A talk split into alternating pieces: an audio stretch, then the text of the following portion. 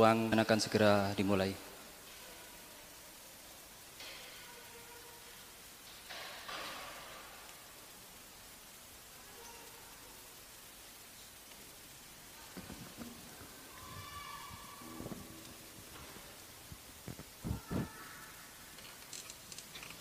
Assalamualaikum warahmatullahi wabarakatuh. Alhamdulillah. والصلاة والسلام على رسول الله وعلى آله وصحبه ومن والاه ولا حول ولا قوة إلا بالله. اللهم أرنا الحق حقا وارزقنا اتباعه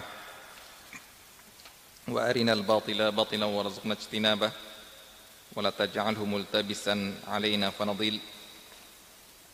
اللهم اجعلنا ممن يستمع القول فيتبع أحسنه فإنك ولي ذلك والقادر عليه. Allahumma faqina fid din. Allahumma faqina fid din. Allahumma faqina fid din wa 'allimna ta'wil Hadirin kaum muslimin dan muslimat yang dirahmati Allah Subhanahu wa taala.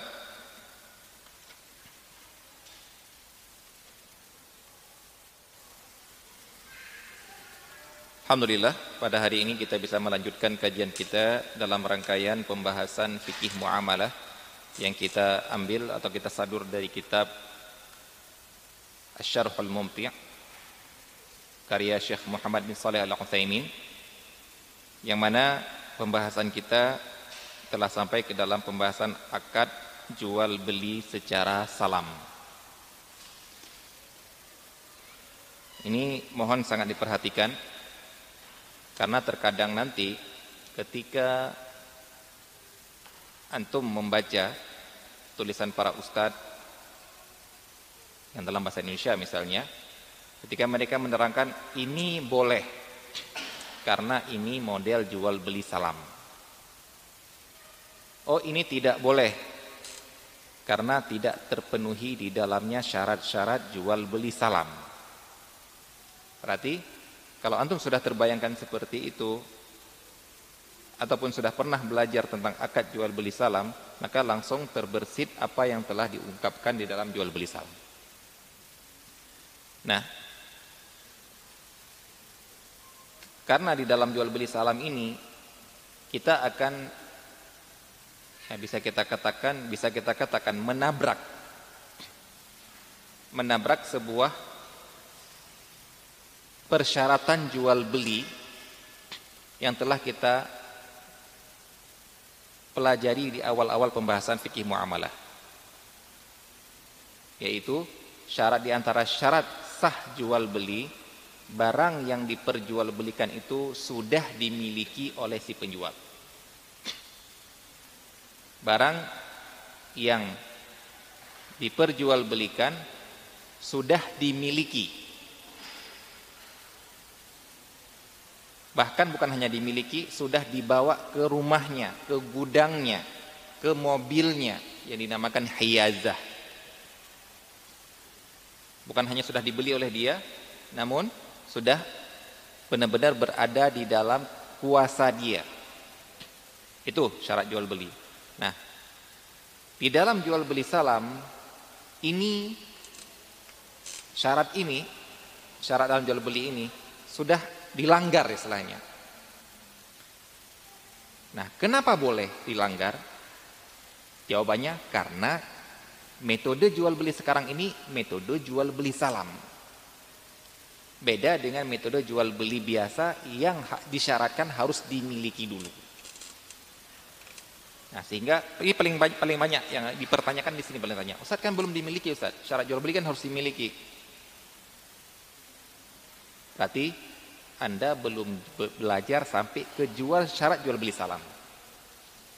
Seperti pernah juga ada seorang mahasiswa bertanya kepada saya, Ustadz, ketika saya pernah mau menjual, ada teman saya produksi celana. Kemudian saya bilang ke dia, boleh nggak saya ikut menjualkan, saya menjualkan kembali. Apa kata si produsen celana ini dia mengatakan, Oh antum kalau mau beli punya mau menjual punya anak antum harus beli dulu. Tidak boleh antum menjual punya anak kalau antum tidak tidak membeli dulu. Kenapa?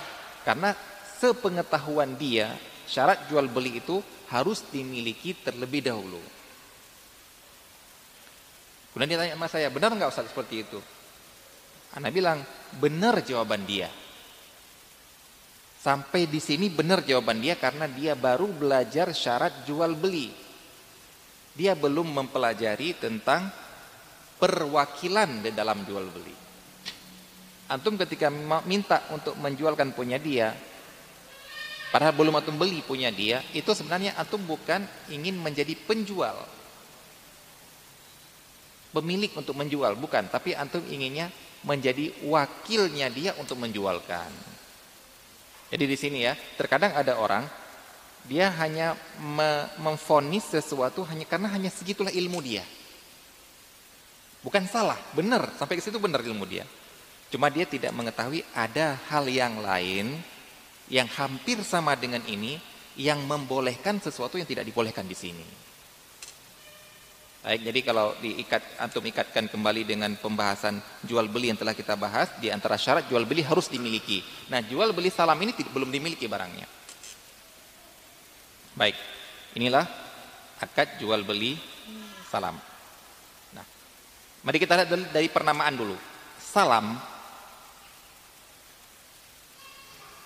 Ini artinya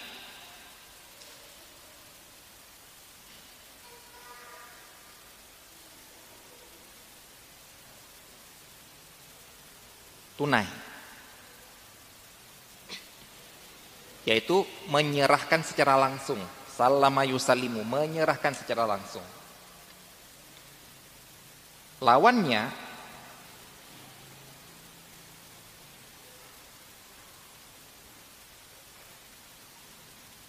Lawannya kata salam adalah salaf. Yang artinya hutang. Tunda.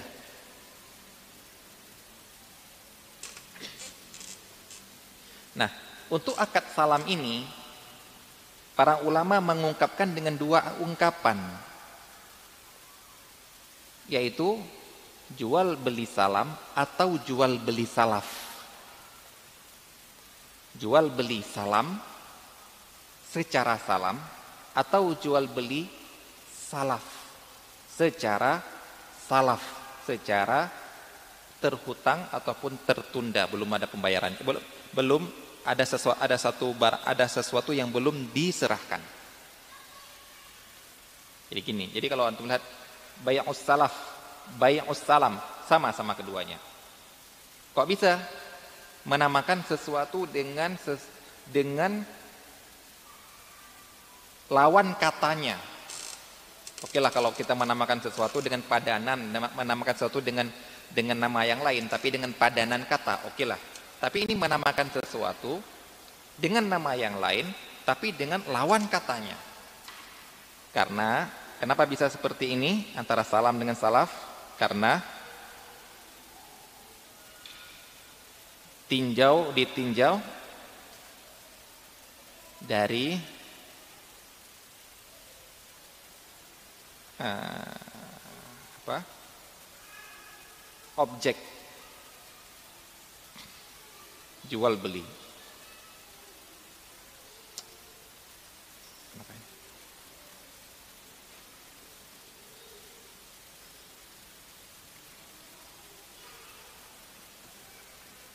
Kita sudah melihat dalam awal-awal pembahasan jual beli, objek jual beli itu dua.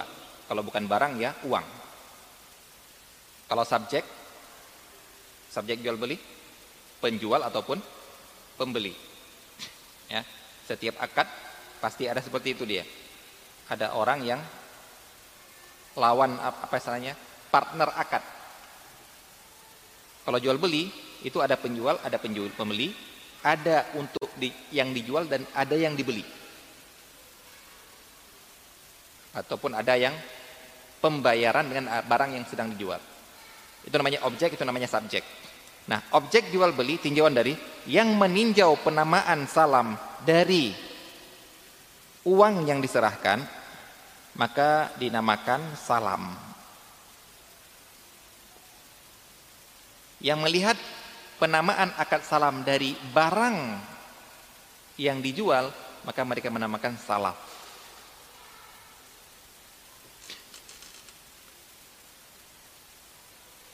Nah, jadi karena jual beli salam itu yang tertunda adalah barangnya, yang tunai adalah uangnya. Nah, jadi mari kita eh, kita lihat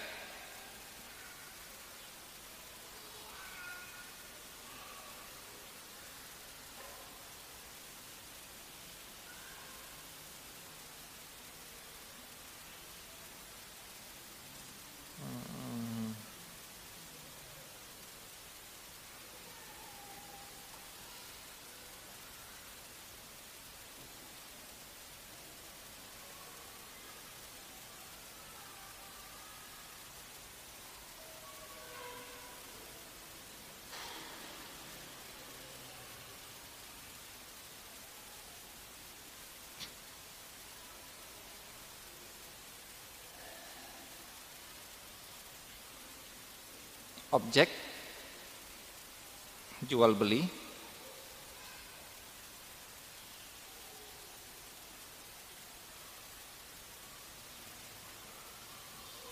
uang barang. Ini pada umumnya. Karena ada juga jual beli uang dengan uang barang dengan barang. Kalau uangnya tunai, barangnya juga tunai, ini jual beli biasa.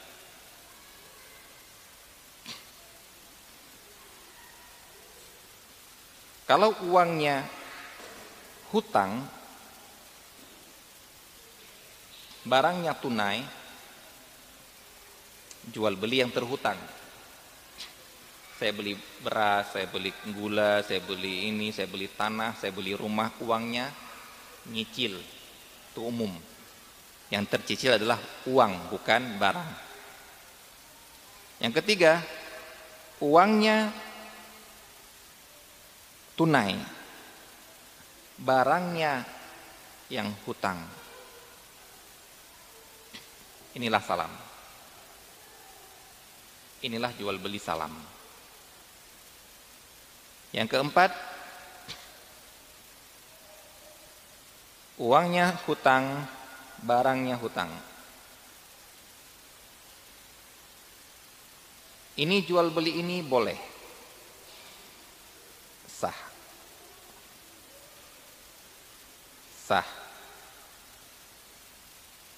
Sah. Ini tidak sah.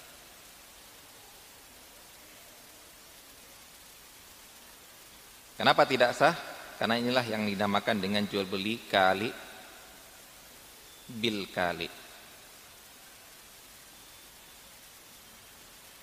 Adanya larangan jual beli kali bil kali. Apa itu? Hutang dengan hutang. Maksud hutang di sini adalah barang tidak ada, uang tidak ada. Nanti barangnya, uangnya nanti. Tapi akad sudah terjadi sekarang. Jadi bedakan Pak ya, tolong kalau kita bahas masalah jual beli itu ke akad. Bukan ke serah terima barang. Bedakan. Karena akad bisa bisa jadi akad sudah sah, barang belum diserah terimakan, tapi barang itu sudah sah menjadi milik dia. Ataupun Akad sudah jadi tapi belum lunas. Sudah sah? Sudah sah kan namanya jual beli itu akad. Karena terkadang ada orang mem, mem, ada orang mempertanyakan mereka menganggap mobil belum lunas belum boleh dijual. Mobil belum lunas belum boleh dijual lagi. Saya beli mobil masih cicilan, boleh nggak saya jual lagi? Saya beli tanah masih cicilan, boleh nggak saya jual lagi? Saya beli rumah, masih cicilan. Boleh nggak saya jual rumah lagi? Ini pertanyaan ini tidak ada hubungannya Karena kalau Anda bertanya ke jual beli, tidak ada syarat jual beli harus lunas, itu tidak ada. Di syarat-syarat jual beli, oh barang tersebut harus lunas, itu tidak ada. Yang ada adalah barang tersebut sudah jadi hak milik Anda. Mari kita tanya sekarang, barang itu sudah jadi hak milik kamu enggak? Sudah, cuma uangnya aja belum lunas, silakan jual lagi. Rumah itu sudah jadi hak milik kamu enggak? Sudah, cuma belum, cuma uang bayarannya belum lunas, silakan jual lagi.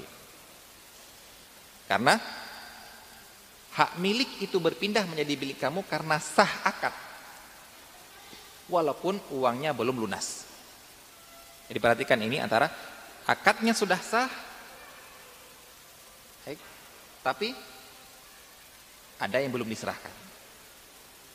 Nah makanya kita katakan untuk akad hutang dengan hutang barang belum ada, uang juga belum ada, tapi mereka sudah mengatakan akad sudah terjadi, maka kita katakan akad itu tidak sah. Baik. Siapa bisa mencontohkan akad seperti ini? Kalau yang nomor satu enak. Nomor dua kita tahu semualah. Nomor tiga nanti akan kita bahas. Nomor empat. Siapa yang tahu seperti ini? Ini bukan pesan ya. Bedakan. Ini harus kita bedakan lagi. Pesan titip itu belum akad. Tapi kalau sudah akad dia berhak menuntut. Namanya kalau sudah akad nuntut. Misalnya gini ya. Namanya akad nikah, saya sudah kabil tuh. Kemudian si istri nuntut hak, boleh kan? Boleh. Tapi belum kabil tuh. Masih rencana-rencana nikahnya nanti bulan Desember. Si istri sudah minta nafkah, boleh nggak? Boleh nuntut nggak di pengadilan? Pak, saya, saya itu dia belum memasihkan nafkah pada saya. Sudah akad belum? Belum, rencananya sudah. Jadi yang namanya akad itu menuntut sesuatu. Berhak menuntut sesuatu, itu namanya akad. Kalau pesan belum, Pak saya pesan itu ya. Nanti dibawakan Pak ya. Iya. Begitu dibawa Baru melakukan akad di saat itu itu boleh. Berarti kalau dia bawa Tapi tidak tidak melakukan akad Ya boleh-boleh juga. Pak ibu sini sudah bawa ini. Beli nggak? Nggak jadi. Jangan marah. Karena kemarin dia bukan akad. Kemarin dia mesen. Bukan berupa akad Nuntut. Tak bisa. Baik. Untuk yang nomor empat ini siapa yang bisa memisalkan? Ini wallah taala alam. Untuk yang nomor empat ini. Ini uh, terlihat bisa terlihat bisa dijelas ya wallah taala alam. Itu ke jual beli saham. Ke salah satu bentuk jual beli saham. Saya bukan bukan berarti mengatakan saham itu nggak boleh jual beli, boleh saham boleh jual beli saham selama terpenuhi syarat-syarat jual beli. Tapi ada salah satu cara jual beli saham yang biasa dinamakan dengan one day close, one day trade.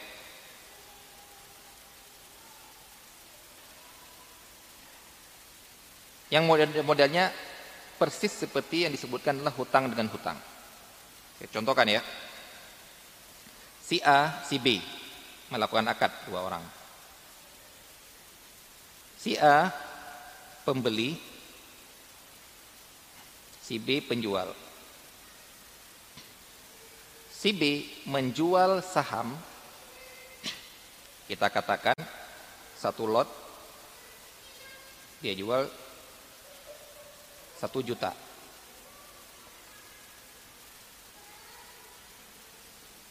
Si pembeli mengatakan, ya saya beli. Saya jual saham satu lot satu juta. Ya saya beli.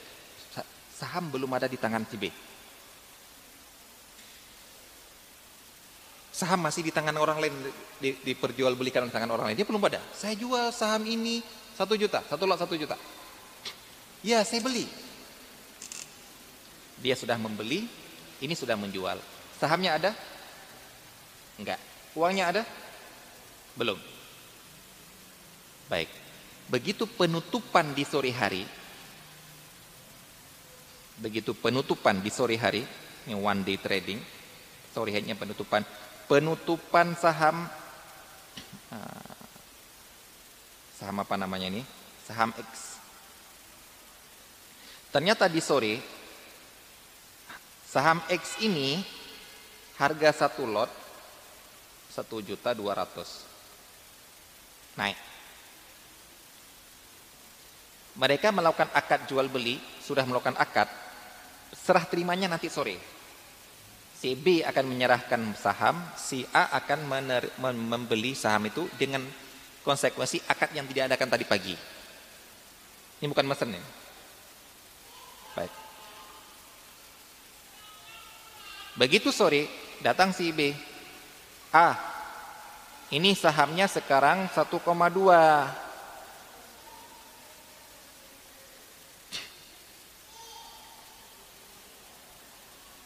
Baik. Dulu tadi kan kamu belinya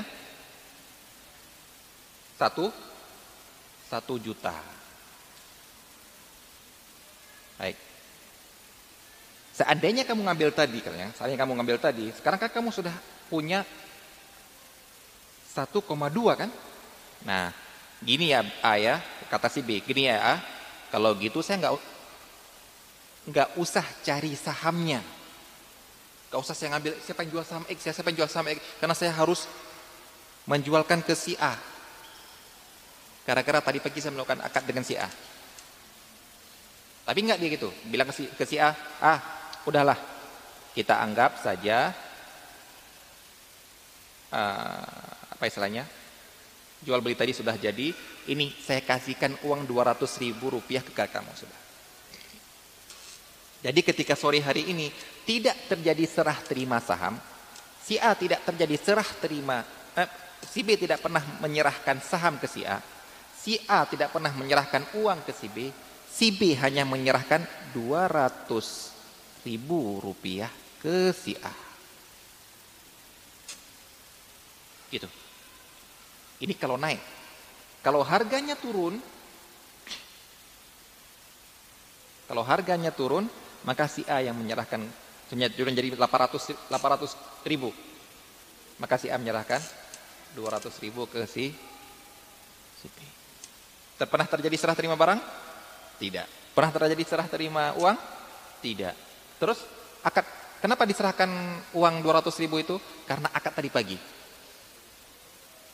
konsekuensi dari akad tadi pagi berarti akad tadi pagi akad apa akad kali bil kali barang tidak ada uang pun belum ada. Jadi Masya Allah, yang dibahas oleh ulama zaman dulu yang sederhana sekali. Sederhana sekali gimana contohnya? Saya beli itu ya, eh, saya beli barang itu ya, ya barangnya udah ada, belum ada. Uangnya, uangnya belum ada. Kan sederhana sekali. Ternyata dipraktekkan di sistem penjual penjualan modern sekarang ini, yaitu saham. Bahkan konsekuensinya dipraktekkan. Oh kalau gitu serahkan 200 ribunya aja. Daripada kamu capek-capek cari saham itu yang kalau kamu beli sekarang seribu apa satu juta dua ratus, udahlah kasih dua ratusnya ke saya lah. Hah? Oh daripada kamu capek cari cari saham itu yang harganya udah turun 800, udahlah saya kasih 200-nya ke kamu.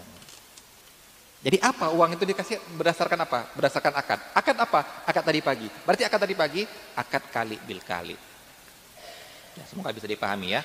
Ini model-model jual beli antara uang dan barang yang ditinjau dari tunai ataupun tidak tunainya. Nah, di sinilah yang nomor tiga yang kita bahas tentang salam uangnya tunai, barangnya masih terhutang.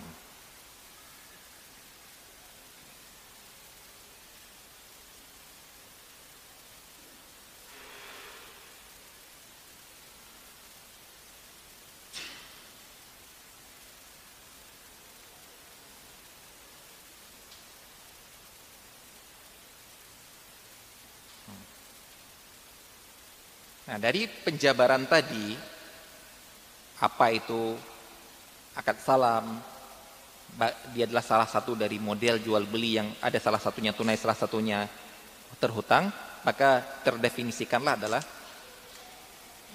pemesanan barang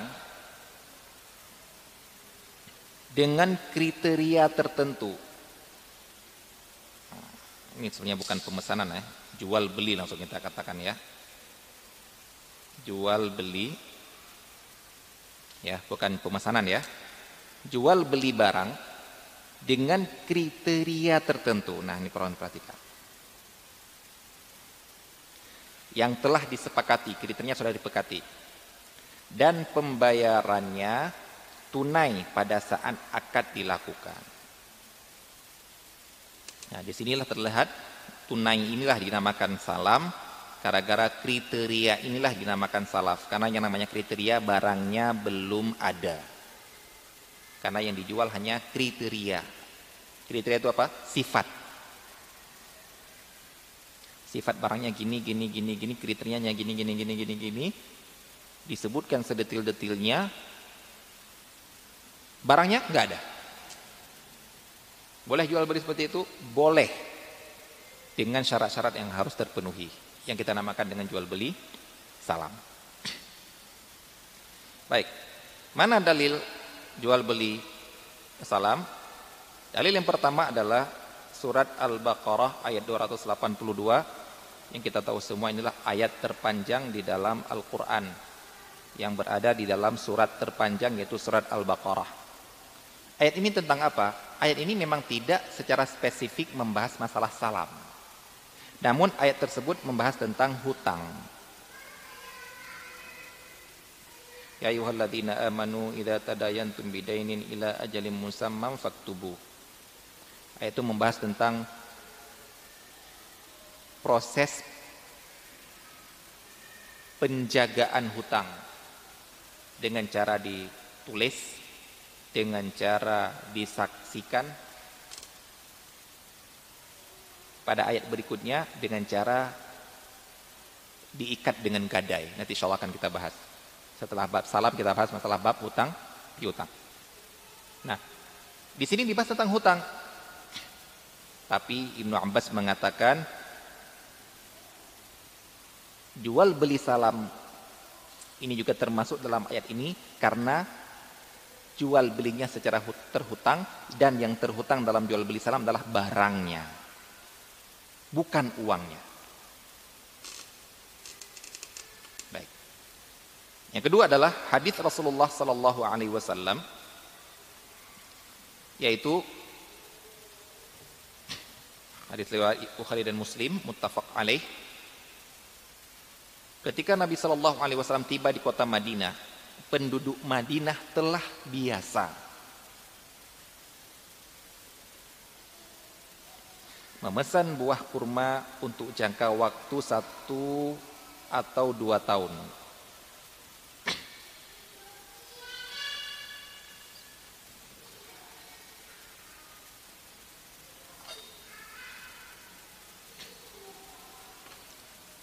Perhatikan di sini. Ternyata akad salam sudah pernah dilakukan oleh orang-orang penduduk Madinah sebelum Rasulullah SAW datang.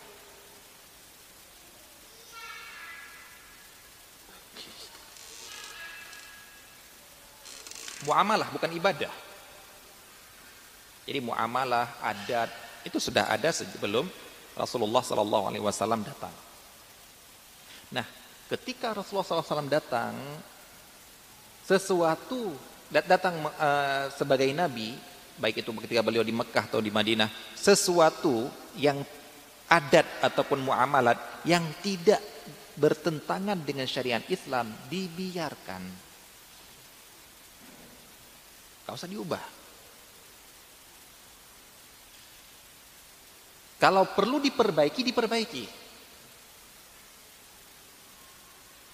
Tapi kalau itu bertentangan dengan syariat Islam, maka Islam lebih tinggi, lebih kita junjung daripada adat. Islam harus lebih syariat Islam harus kita lebih junjung tinggi daripada muamalat kebiasaan kita. Adat-adat jahiliyah yang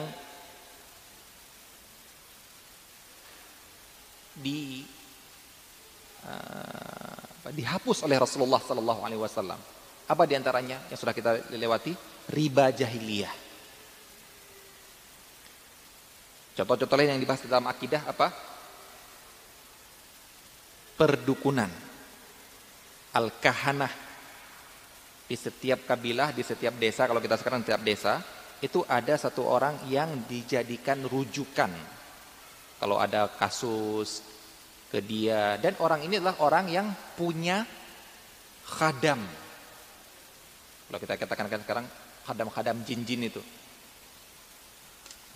Yang yang dia kalau ada orang hilang, ada orang kehilangan ini, dia menyabat, akan mengabarkan oh itu di sini, di sini. Kenapa? Dia punya jin yang untuk mencuri pendengaran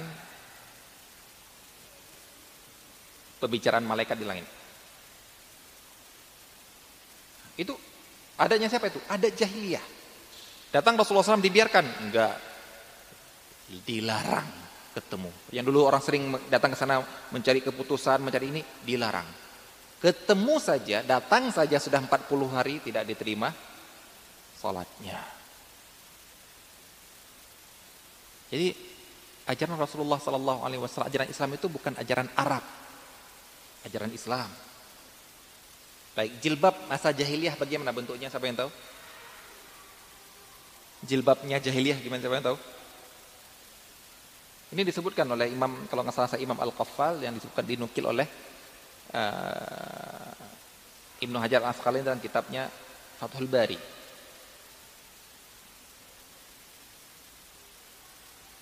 Siapa yang tahu? Jilbab model jahiliyah gimana tahu? Jadi kalau mengatakan jilbab itu ini budaya Arab salah. Budaya Arab itu budaya jahiliyah dulu sebelum datang Islam. Itu baru kita katakan budaya Arab. Budaya Arab itu kalau kita katakan ini kebudayaan Arab. Itu kalau kita kalau Anda dapatkan itu sebelum datangnya Islam nggak apa-apa.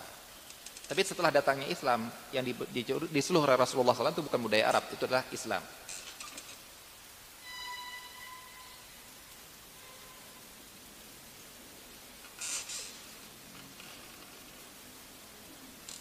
contohkan ya.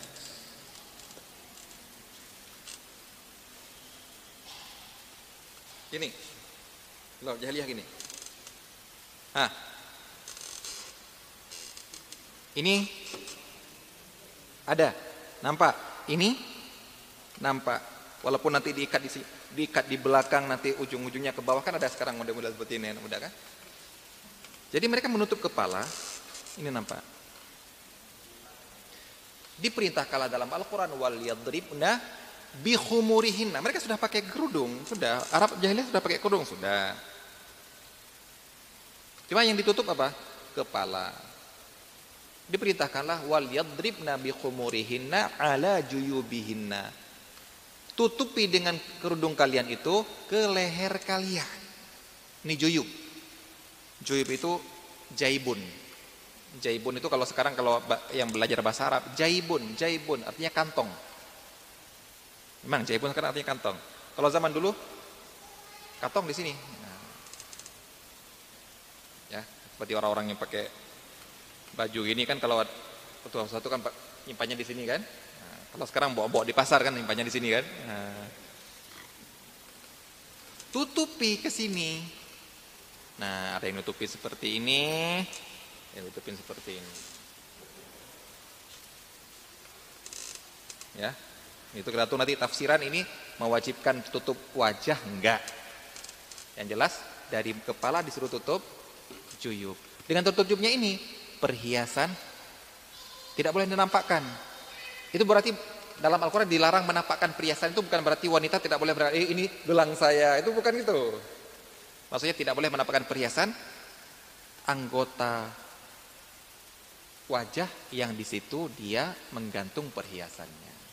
Ini tutup. Yang ini tutup. Nah, ada yang mengatakan kalau ini sudah di, ada yang mengatakan ini sudah tutup berarti kepala juga disuruh tutup.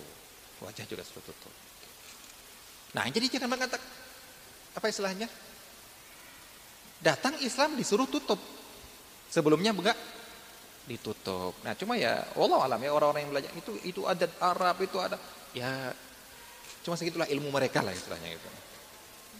Cuma berani berkowar saja gitu, berani berkowar, berani ngomong. Tapi ya nggak pernah melihat tafsirannya bagaimana. Baik. Nah, untuk kasus ini seperti itu juga, ini sudah dilakukan oleh orang Madinah. Datang Rasulullah Sallallahu Alaihi Wasallam membiarkan, berarti boleh. Cuma kemudian Rasulullah Sallallahu Alaihi Wasallam memberikan syarat-syarat di dalamnya. Tujuannya adalah untuk meminimalisir gharar. Apa beliau katakan? Barang siapa yang memesan kurma, maka hendaklah dia memesan dalam takaran timbangan atau timbangan dan tempo yang jelas. Itu Rasulullah sallallahu alaihi wasallam menyuruh jelas, akad itu harus jelas. Agar tidak terjadi apa? Gharar. Baik.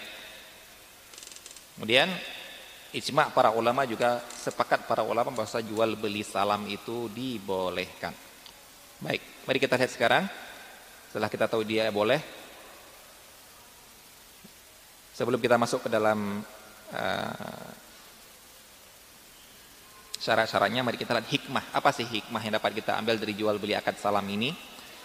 Yang pertama adalah ditinjau dari si pembeli. Si pembeli dalam akad salam dia akan mendapatkan jaminan untuk mendapatkan barang sesuai dengan yang dia butuhkan pada waktu yang dia inginkan. Kok bisa seperti itu? Nah, mungkin kalau kita yang belum pernah melakukan seperti ini, mungkin tidak terbayangkan. Baik, saya cerita teman saya di Jember, pernah dia mendapatkan tawaran dari teman dia di Surabaya, sampean bisa membawakan, bisa menyediakan jagung, jagung sudah jagung kering, per hari, kalau nggak salah per hari atau per minggu lupa saya, satu truk dikirim ke Surabaya, yang nilainya satu berapa ton gitu. Hitung-hitung dia. Ini saya ngambil keuntungan 100 rupiah saja ataupun 200 rupiah, saya sudah untung sekian gitu. Baik, siap, saya cari dulu katanya. Carilah dia sejember, dia apa orang Jember asli. Jember cari-cari petani sampai ke Bondowoso sampai ke situ Bondo dia cari. Setiap petani yang dia temui apa katanya?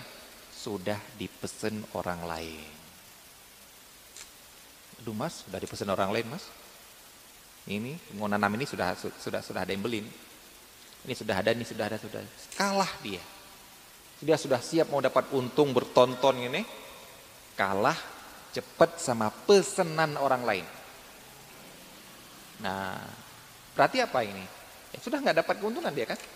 Nah, berarti hikmah dalam akad salam itu adalah keuntungan bagi si pembeli, tenang dia. Kamu sudah pesan, sudah saya siap membawakan empat bulan kemudian.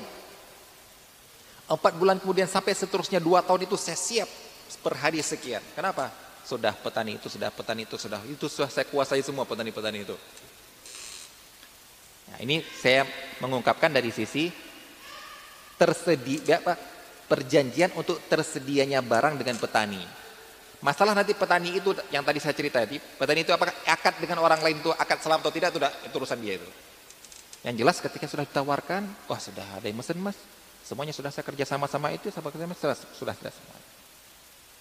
Baik. Yang kedua, biasanya, biasanya kalau orang memesan barang tahun depan, dua tahun lagi, biasanya harganya lebih murah. Ya, nggak mungkin lah ya. Jual beli ketika sekarang beli sekarang dengan beli saya beli untuk barangnya datang dua tahun lagi. Harganya sama. Ya mending dua tahun lagi saya beli itu uangnya bisa digunakan untuk yang lain. Baik biasanya seperti itu. Mendapatkan barang dengan harga lebih murah dibandingkan dengan pembeli pada saat ia membutuhkan barang kepada barang tersebut Keuntungan bagi penjual tadi adalah kepada pembeli, penjual penjual mendapatkan modal berupa uang tunai. Ya.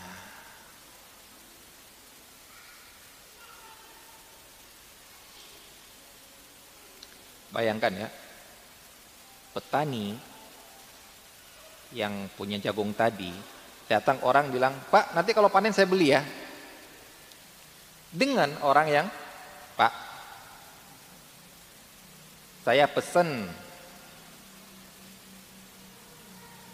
jagung dengan kriteria gini gini gini gini gini satu ton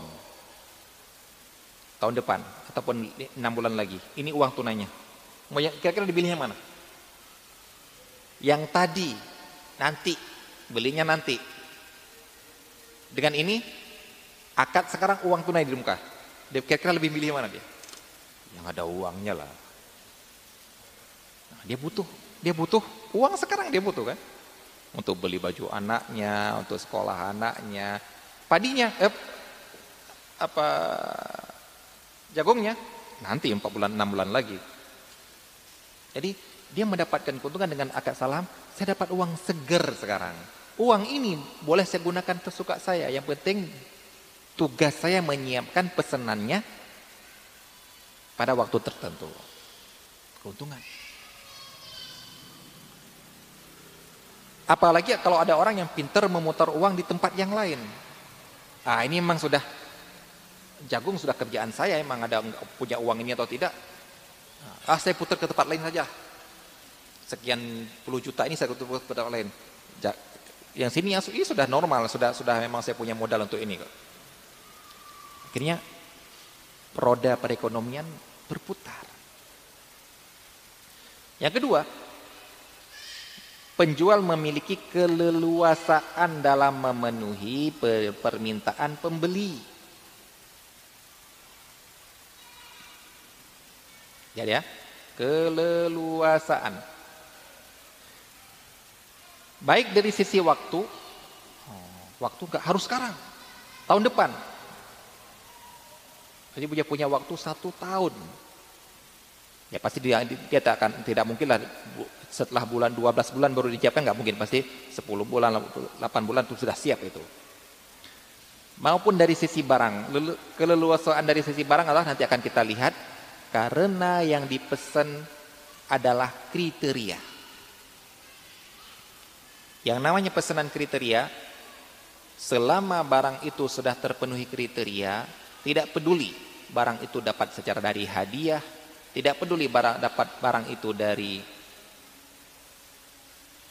uh, apa? Dari hadiah dari kebunnya dia dari dia beli tidak peduli leluasa dia. Nanti akan kita lihat kriteria apa di antara syarat jual beli salam. Baik nah sekarang mari kita lihat. Syarat yang pertama adalah yang tadi kita katakan yang paling penting ini yaitu pembayarannya kontan. Agar tidak terjadi jual beli yang terlarang yaitu kali bil kali. DP dulu Ustaz. Tidak boleh. Ya di dalam salam tidak ada DP berarti jual beli yang DP, boleh DP itu apa? Jual beli yang barangnya sudah ada antum punya barang, anak mau beli, tapi cicil dulu. Mana DP-nya? Enggak apa-apa. Karena hut barangnya ada, barangnya bukan terhutang. Anak malah yang hutang barang, yang hutang uang. Tapi kalau barangnya belum antum buat, belum belum tumbuh, anak beli dengan DP dulu, enggak boleh. Karena apa? Karena terjadi jual beli yang terlarang kali bil kali.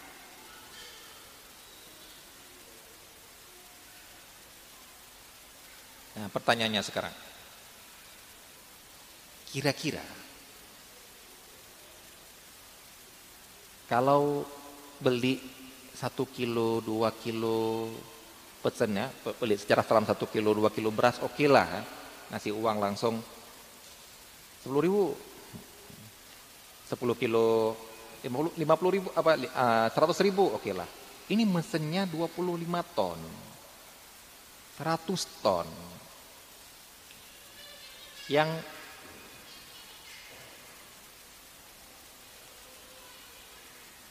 satu miliar uang. Baik, sekarang pertanyaannya, Masih ada nggak orang melakukan akad salam ini ngasih orang satu miliar uang segar berasnya tahun depan? Hah? Ustaz, antum membicarakan sesuatu yang nggak mungkin dilakukan itu sakanya. Masa ada orang menyerahkan uang segar satu miliar, nanti jadi nyanti apa istilahnya? Nanti berasnya nggak dibawa, nggak jadi. Nanti jagungnya nggak jadi.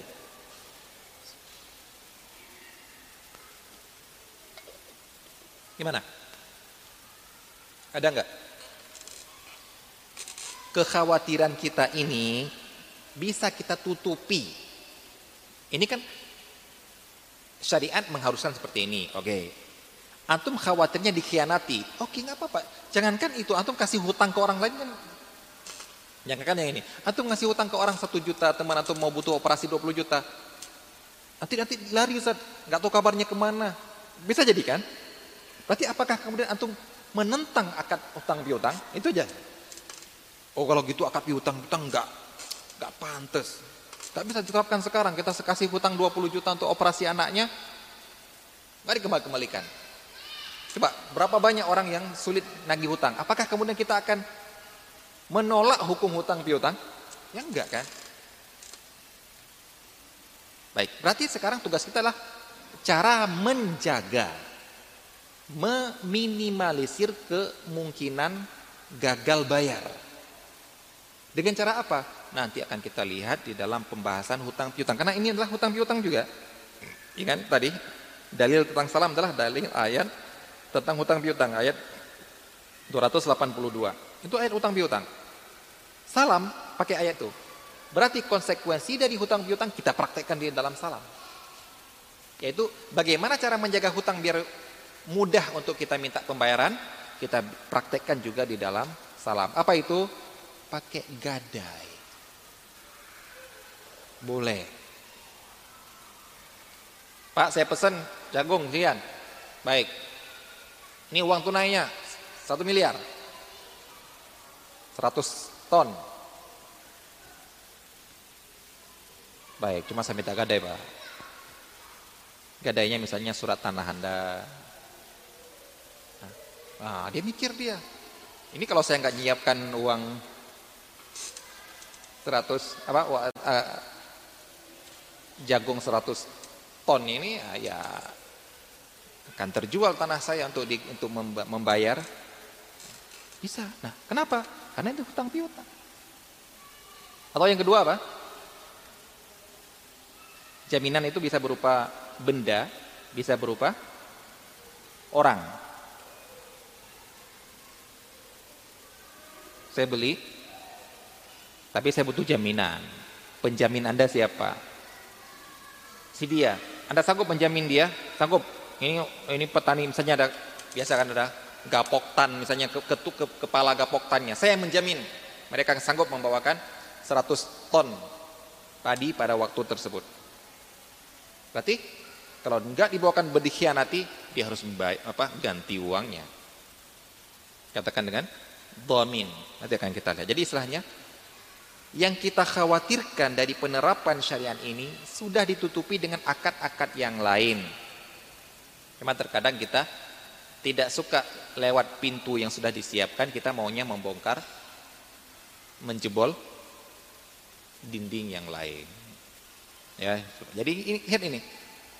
Banyak orang yang tidak mau bayar hutang, mengkhianati pembayaran hutang, bukan berarti kita kemudian membenci syariat utang piutang ataupun mencari jalan lain secara yang yang, ber, yang yang melanggar syariat dalam masalah hutang piutang ini dengan riba dan lain sebagainya. Karena ada jalan untuk menutupi minimalisir ke apa pengkhianatan yang orang tidak mau bayar hutang ini. Baik. Jadi di sini perhatikan tunai. Berarti kalau ada orang bilang, Ustaz saya jual beli secara salam Ustaz. Cuma belum uangnya belum ditransfer, bukan salam. Syarat pertama saja sudah tidak terpenuhi.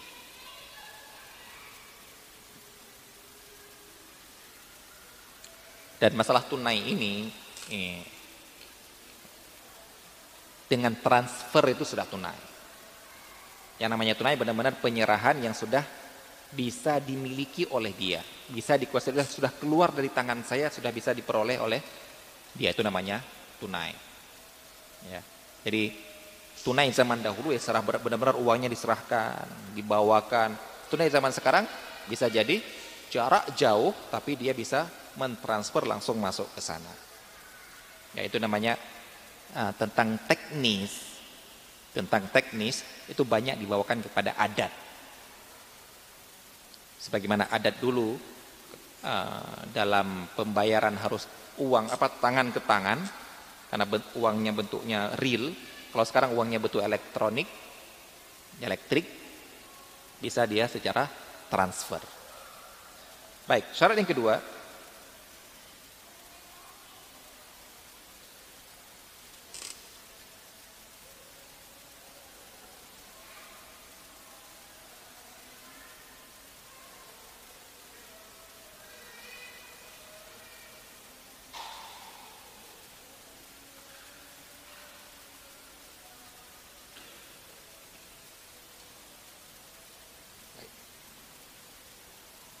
Syarat yang kedua,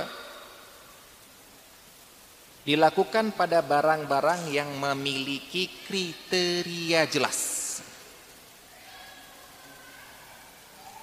Ingat kriteria itu apa? Para ulama menamakan dalam bahasa Arab wasfun sifat yang disifati secara jelas.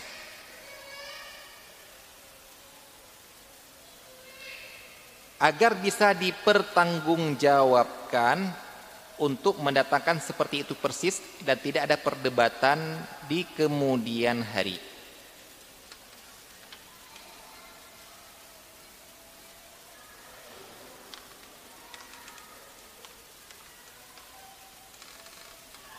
Baik.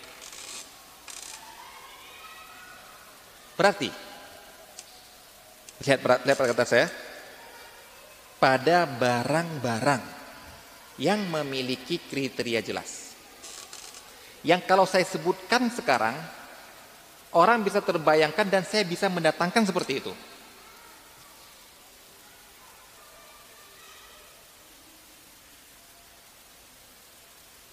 Berarti, nah berarti mari kita lihat konsekuensinya dari, dari ucapan ini. Berarti ada di sana barang-barang yang tidak memiliki kriteria jelas dan tidak boleh dilakukan akad di situ dan tidak boleh melakukan akad salam di situ. Itu barang-barang yang tidak bisa kita pastikan kriterianya. Kalau sehingga kalau kita datangkan bisa terjadi cekcok di, di kemudian hari. Baik.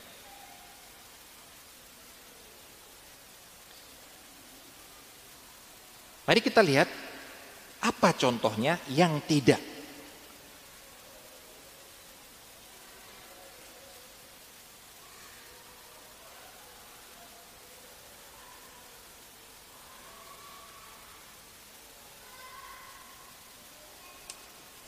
Apa contohnya?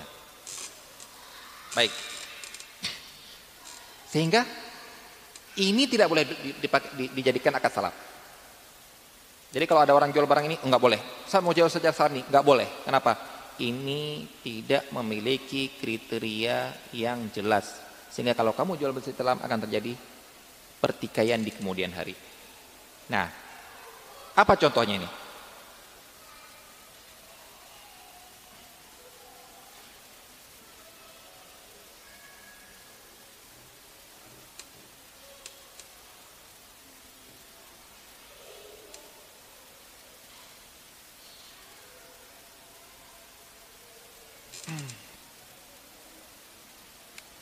Apa contohnya?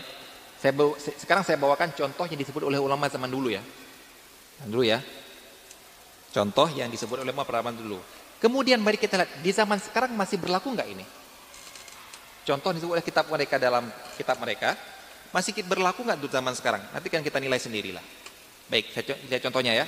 Dicontohkan oleh para ulama zaman dulu yaitu contohnya adalah uh, kendi.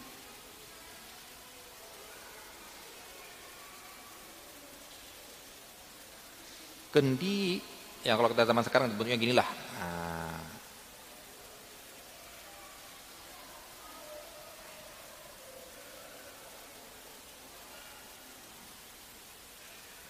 ini sama ini beda ini.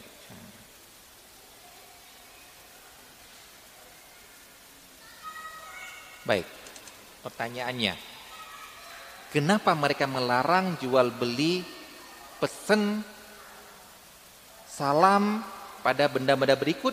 Jawaban mereka adalah karena tidak ada kriteria yang jelas dalam hal ini. Kenapa? Kata mereka, ini karena dulu masih bikinnya pakai manual. Ketika saya, saya pesan kendi sebanyak 200, 2000 piece. Dibuatlah. Ketika jadi, ada yang segini, ada yang segini, ada yang segini, ada yang segini. Waduh, gak. Gak jadi. Yang dulu kita bahas, yang kamu datangkan beda. Maka untuk menutupi pertikaian ini dari awal nggak boleh. Karena pembuatan kendi itu tidak ada kriteria yang jelas. Begitu juga disebutkan oleh para ulama, kendi yang dibuat dengan cara diketok. Tok, tok, tok, tok, tok, tok, tok, tok. Kata mereka, para ulama, nggak boleh. Karena apa? Tok, tok, tok, tok, tok. Lebar. Yang satu diketok-ketok segini. Yang satu agak gini. Yang satu agak gini. Sehingga begitu nyampe, beda semua. Sehingga berarti bertentangan dengan kriteria yang dipesan tahun lalu. Dari awal seperti itu, tidak boleh melakukan akad dalam bentuk ini. Pertanyaannya sekarang. Berarti apakah kita masih masih harus mempraktekkan perkataan para ulama dan kitab mereka untuk kriteria tidak boleh jual beli secara salam, mesen panci, mesen ember atau apalah tempat penampungan air zaman sekarang? Jawabannya adalah jangan lihat apa yang disebutkan oleh para ulama di kitab mereka contoh-contohnya, tapi lihatlah kenapa mereka mencontohkan itu. Mereka mencontohkan itu karena di zaman mereka untuk benda-benda ini tidak bisa di, di, dibuat dengan kriteria yang jelas. Karena mainnya mood, mood manusia. Di zaman sekarang, per milimeter sudah bisa. Masukkan plat, keluar, plek, ceret, plek semuanya. Panci, plek semuanya. Nggak ada yang beda. Mau panci, mau kendi yang dari dari plastik yang bentuknya jerigen yang gini gini gini. Jerigen yang ada pegangannya jerigen yang tengahnya gini. Kita mesen 15 liter 15 liter jadinya. Nggak ada gara-gara dibuat nanti jadinya ada yang 15,5 ada yang 16 ada yang 14,7 nggak ada. Plek mau bentuknya gini gini gini sudah ada mesin yang bisa. Berarti? Nah inilah kita pentingnya ya. Lihat apa alasan ulama menyebutkan itu? Bukan melihat, bukan hanya melihat contoh yang disebut oleh para ulama. Jangan-jangan contoh yang disebut oleh mereka di zaman dulu memang pantas zaman dulu belum belum bisa seperti itu. Contohnya misalnya, tempat penyimpanan emas zaman dulu beda mungkin tempat penyimpanan emas zaman sekarang. Metode serah terima zaman dulu beda dengan metode serah terima zaman sekarang. Tapi yang penting harus serah terima. Yang penting harus jelas. Tapi di zaman mereka untuk benda-benda ini belum bisa diperjelas. Membuat satu satu standar standarisasi khusus. Di zaman sekarang sudah jadi. Berarti kita bukan kita bukan menentang hukum yang disebut oleh para ulama. Tapi kita sedang menerapkan hukum yang diterapkan oleh para ulama. Yang zaman dulu mereka belum bisa menerapkan standarisasi dalam kendi ini untuk hukum itu sekarang sudah bisa. Contoh. Baik. Yang disebut oleh para ulama lagi contohnya adalah ini saya nggak tahu bentuknya bagaimana di zaman kita ya. Dinamakan ghaliyah. Ghaliyah itu kalau kita Anda lihat artinya itu adalah parfum. Parfum campuran. Bukan parfum satu jenis enggak. Parfum yang tercampur ini, campur ini, campur ini, jadi jadilah dia jenis ghaliyah. Kenapa nggak boleh? Kata mereka, karena campuran ini sedikit beda, jadi jadi merek lain kan? Saya saya pernah bikin-bikin parfum. Satu mili atau campur beda, jadi model lain, bukan parfum itu lagi sudah. Nah, yang teman-teman kita yang jual-jual parfum kan, itu kayak kayak bikin warna, warna itu kan cuma me, apa, merah, biru, merah, kuning, hijau ya. Dari campuran-campuran ini besar ribuan warna kan? Ribuan warna. Nah gitu juga bibit itu cuma ini ini ini itu. Tapi antum bisa merangkai suatu aroma khusus. Ada teman dulu di Jogja, dia itu tidak beli parfum dia, tapi beli bibit parfum. Beli bibit parfum, kemudian dia rancang sendiri. Setiap dia lewat, teman enak sekali buat parfum itu. Apa mereknya? Enggak ada. Antum cari di mana pun gak ada yang jual. Kenapa? Ana rancang sendiri. Itu rahasia orang kan? Berapa mili ini, berapa mili itu, tambah apa, tambah apa. Jadilah ini. Kecuali orang-orang yang pinter. Beli. Ah, ini, ini sedikit, ini sedikit. Terkadang mereka kita kasih cengkeh sedikit, min sedikit, ini, ini. Jadilah dia aroma khusus. Ya aroma-aroma parfum yang yang bermerek itu, itu bibitnya kita tahu semua itu. Coba merancangnya bagaimana? Sedikit beda, bukan bukan ramuan itu lagi. Ah, itu bukannya bukan bukan milik saya. Nah, itu namanya ghalia. Ada sejenis parfum yang bentuknya campuran-campuran yang lain namanya ghalia. Para ulama mengatakan nggak boleh. Salam. Berarti belinya bagaimana? Kalau yang nggak boleh salam, belinya gimana? Belinya cium dulu. Berapa harganya ini? Karena bukan lagi ghaliyah nanti jadinya. Baik, itu zaman dahulu. Zaman sekarang per mililiter sudah bisa sekarang. Atau mau mesen merek apa? Apa mau mesen aroma apa? Ini ini bibitnya jadi Mungkin kalau kita praktekkan zaman sekarang adalah seperti orang mesen cat. Ya, sekarang ada mesin ya, mesin cat ini warna putih apalagi itu biru, apa warna warna warna, warna inti apa itu? Tinggal pakai komputer, tit tit tit, keluar warna. Coba kalau orang yang ya, coba kalau orang yang yang campur, nggak boleh mesen. Saya mesen warga warna gini ya tahun depan. Yang nyampur orang itu. Gak jadi seperti itu, Pak. Sehingga terjadi pertikaian ketika serah terima. Jadi jadi kemudian, oh nggak boleh jual parfum seperti itu secara salam. Kenapa? Di kitab ulama seperti itu. Iya, di kitab ulama seperti itu. Zaman dulu. Zaman sekarang sudah bisa. Kenapa? Karena zaman dulu para ulama melarang gara-gara tidak bisa tidak ada standar khusus. Sekarang bisa ada standar. Jadi kita menghukumi secara hukumnya para ulama bukan contohnya para ulama. Baik. Contoh yang lain. Yang disebut oleh para ulama ya. Contoh yang lain. Pasta. Ma'jun katanya pasta. Pasta apakah pasta gigi atau pokoknya sesuatu yang bentuknya pasta. Pasta itu pasti sesuatu campuran juga. Khawatirnya nanti ternyata nggak seperti yang dipesan kemarin. Saya, saya pesan seperti ini ya. Saya pesan seperti ini ya. Iya, campur sama dia.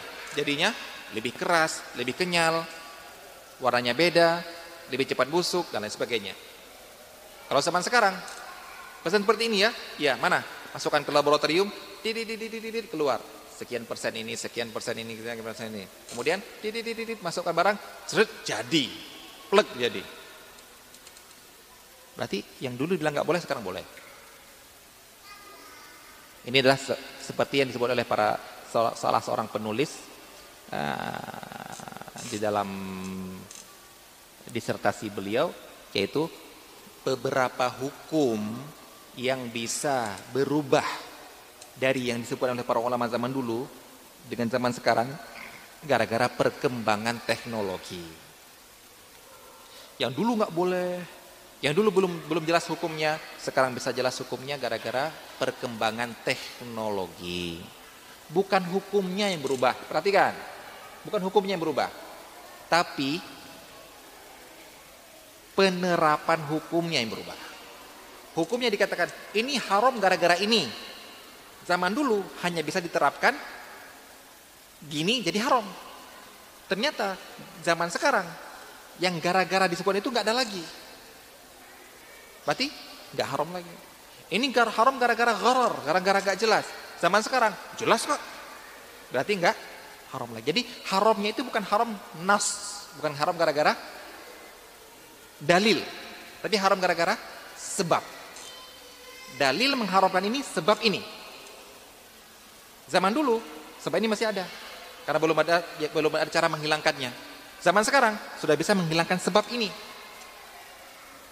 Zaman dulu kita larang gara-gara ada korornya. Zaman sekarang dengan teknologi kita kita apa? Kita perinci, kita bikin standarisasi nggak ada korornya lagi. Berarti zaman sekarang boleh. Baik, perhatikan ya. Ini di antaranya yang disebutkan. Jadi yang penting kita lihat apa sebab para ulama melarang hal tersebut. Baik kita cukupkan di sini.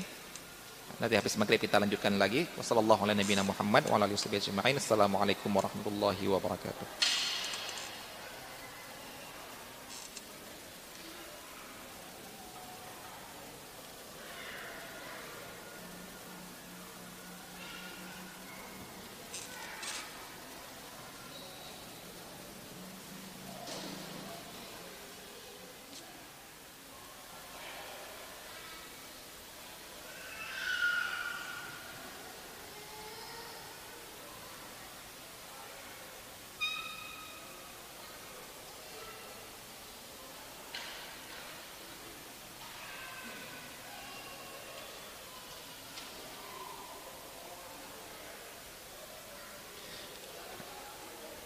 Alhamdulillah.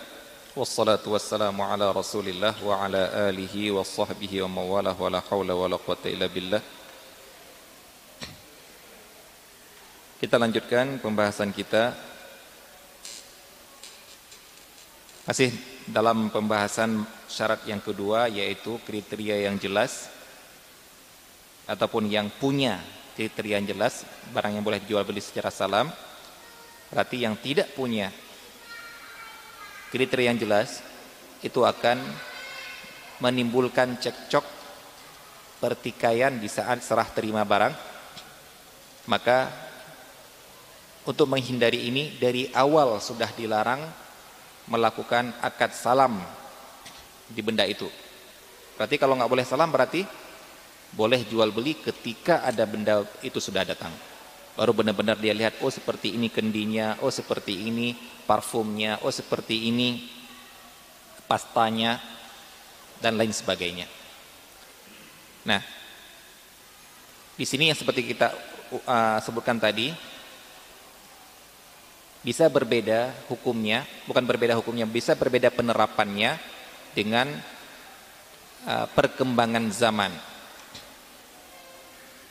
yang mana pada zaman dahulu dilarang jual beli kendi, panci secara salam karena tidak memiliki standarisasi volume yang jelas bisa ber, bisa berbeda dengan cara penempaan dengan cara pencetakan maka di zaman sekarang hal tersebut sudah tidak ada lagi sehingga bisa menjual kendi dengan kristandarisasi yang jelas. Begitu juga parfum, mau campuran bagaimanapun, kalau sudah ditemukan sebuah formula tersendiri, dia bisa memproduksi ribuan botol dengan standar aroma yang sama. Maka yang disebut oleh para ulama zaman dulu tidak boleh, maka di zaman ini boleh karena unsur yang tidak boleh di zaman dulu sudah berbeda, sudah tidak ada pada zaman sekarang. Inilah yang saya katakan tadi, ada beberapa hal penerapan hukum bisa berbeda dengan para ulama zaman dahulu karena berbedanya dengan karena perkembangan ilmu pengetahuan dan teknologi. Kita contohkan agar bisa terbuka wawasan kita agar kita tidak gampang menuduh seseorang dalam berfatwa kok beda dengan pendapat ulama dahulu Ternyata kalau kita lihat bukan berbeda pendapat, cuma berbeda penerapan contoh. Contoh, pada ulama zaman dahulu membahas tentang hukum waris terhadap al-khuntha al-muskil. Al-khuntha al-muskil itu orang yang punya dua jenis kelamin. Dia jenis kelamin dia bermasalah. Tidak jelas.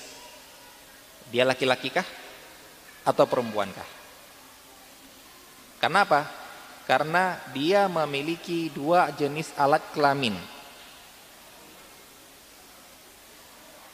Maka para ulama membahas zaman dulu, oh kalau seperti ini, mari kita lihat ketika dia kencing. Kalau dia kencing dari alat kelamin wanita, tok, maka dia adalah wanita karena alat kelamin pria itu cuma tambahan. Yang boleh dioperasi, boleh dihilangkan. Ada cacat berarti, tumbuh ini ada cacatnya. Sebaliknya kalau keluar dari alat kelaminnya laki-laki, berarti dia adalah laki-laki yang perempuan. Itu adalah cacatnya di situ. Baik, gampang. Kalau dia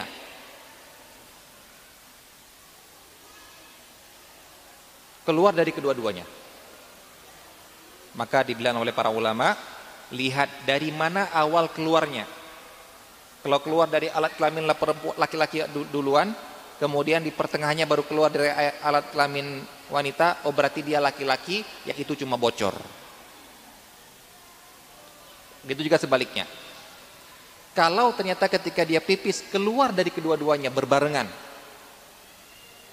maka ini dibahas oleh para ulama dahulu, maka ditampung air kencingnya itu untuk ditimbang mana yang lebih banyak keluar. Ini semuanya untuk apa Pak? Untuk mengetahui dia laki-laki atau perempuan. Karena bagian waris laki-laki beda dengan bagian waris perempuan. Jangan sampai kita memberikan dia bagian laki-laki ternyata dia perempuan. Jangan sampai kita berikan dia bagian perempuan ternyata dia laki-laki.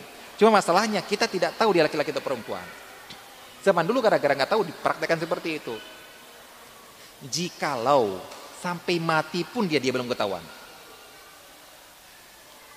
Dia sudah dapat warisan dari bapaknya meninggal duluan, dia dapat warisan, gak jelas laki-laki atau perempuan. Kemudian dia dua hari setelah bapaknya meninggal, dia meninggal. Tetap dia punya hak. Cuma masalahnya hak dia hak laki-laki atau hak perempuan, gak bisa ketahuan lagi. Belum kita coba kencingnya dia.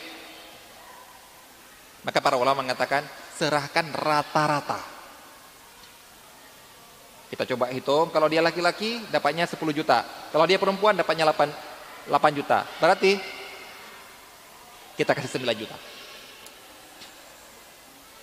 Gara-gara apa? Gara-gara tidak jelas.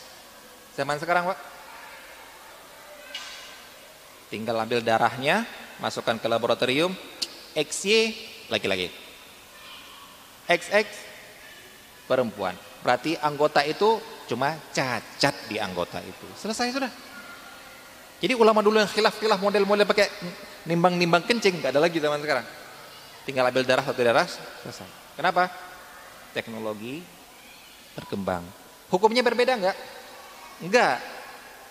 Hukumnya enggak berbeda. Bagian laki-laki tetap sudah kita terapkan seperti zaman dulu, bagian perempuan kita terapkan seperti zaman dulu zaman sejak zaman Rasulullah.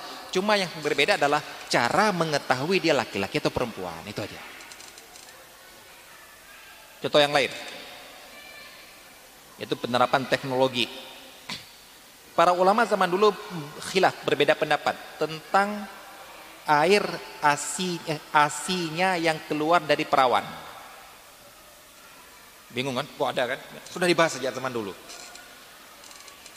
jadi terkadang ada orang perawan tua,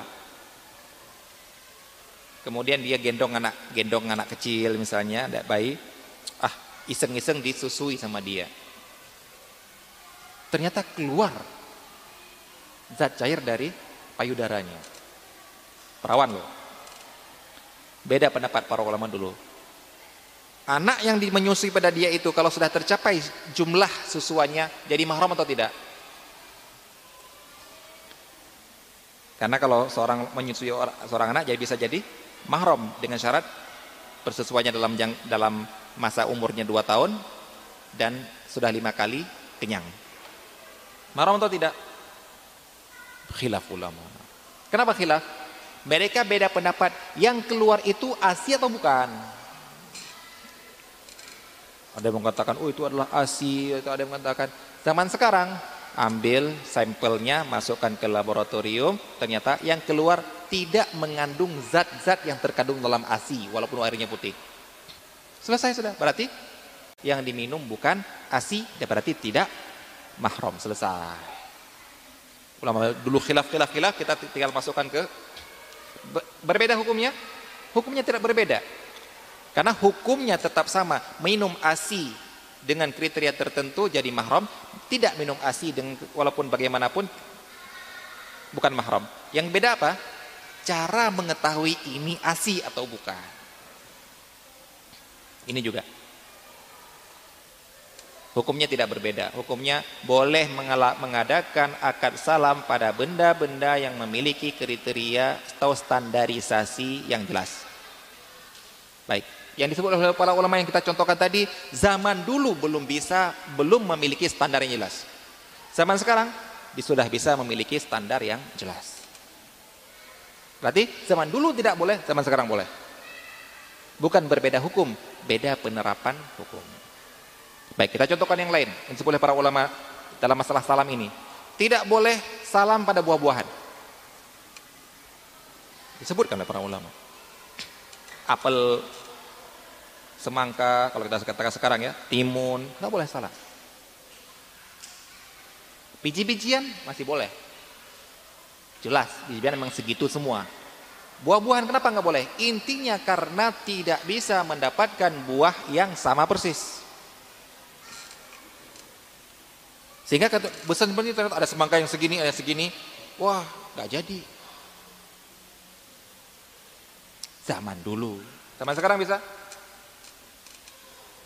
Zaman sekarang dalam panen buah itu bisa memilih dengan alat-alat modern grade, ya kan? Ini grade A, grade B, grade C. Tinggal saya mesen apel grade A, itu sudah jelas kriterianya grade A bagaimana. Bahkan dalam mesin-mesin masuk grade A keluar di sini, grade B keluar di sana, grade C keluar, sudah jelas.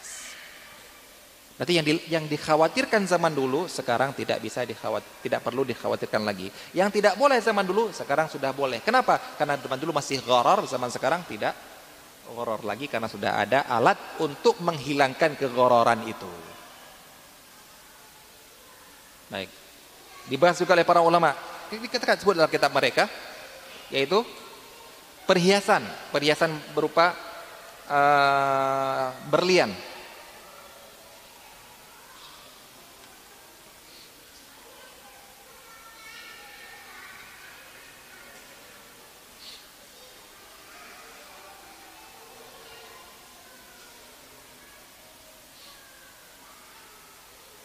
mutiara yang diambil dari laut itu tidak bela. Apa alasannya? Kita tanya, jangan tanya, wah ini kan barang yang halal diperjualbelikan, barang yang mubah, kok nggak boleh diberikan salam? Jawaban mereka, li'annaha la yumkinun tibatuha. Kalau tidak memiliki standar jelas. Zaman dulu. Sekarang sekarang bisa kita katakan saya sudah ada jelas kayak kayak kayak kayak misalnya berlian. Sudah jelas. Saya mesen berlian yang sekian karat. Sudah jelas itu. Ada alat untuk ngetes. Sudah ada sudah itu. Berarti tidak akan terjadi perdebatan lagi. Jadi di sinilah para ikhwan sekalian terkadang perbedaan pendapat antara ustadz antara ulama bukan beda dalil. Bukan yang satu dalilnya dhaif atau dalilnya sahih. Yang satu ada dalil satu enggak ada dalil. Bukan beda dalam penerapan. Yang Ustaz mengatakan, oh ini ada ghararnya. Ustaz lain mengatakan, oh ini enggak gharar. Ini tidak sampai ke taraf gharar. Oh ini barang yang tidak jelas kriterianya. Ustaz lain mengatakan, ini jelas kriterianya. Boleh jual beli salam. Ustaz lain mengatakan tidak boleh. Oh ini perjudian karena gini gini gini. Oh ini tidak masuk perjudian karena tidak ada taruhan di dalamnya. Karena standar standar judi sudah jelas. Cuma untuk apakah muamalah itu di dalamnya terkandung standarisasi judi atau tidak? Ini yang terkadang beda sudut pandang. Baik. Jadi kalau antum dengar nanti ada ustadz mengatakan tidak boleh jual beli salam dalam HP.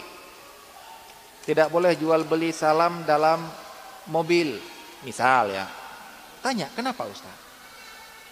Kan itu barang mubah, jual beli biasa boleh, mobil. Giliran salam kenapa nggak boleh? Padahal dibayar tunai di depan.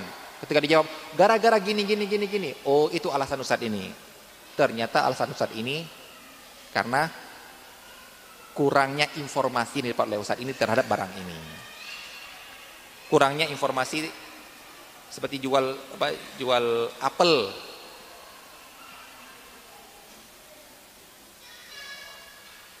apalagi misalnya yang per, to, apa uh, tomat. Apalagi misalnya kentang. Ternyata mungkin menurut saat ini oh tidak ini tidak punya standar khusus. Disebut oleh para ulama ternyata untuk zaman sekarang metode jual beli kentang ini sudah ada metode tersendiri menurut para penjual kentang. Cara memilih grade-grade sudah ada sendiri Allah taala alam jadi seperti itulah beda beda beda terjadi beda hukum gara-gara beda penerapannya. Baik. Yang berikutnya adalah penyebutan. Setelah tadi barangnya adalah barang yang punya standarisasi khusus, menyebutkan kriteria barang tersebut pada saat akad. Sehingga ketika mereka berpisah, sudah jelas apa yang dibeli.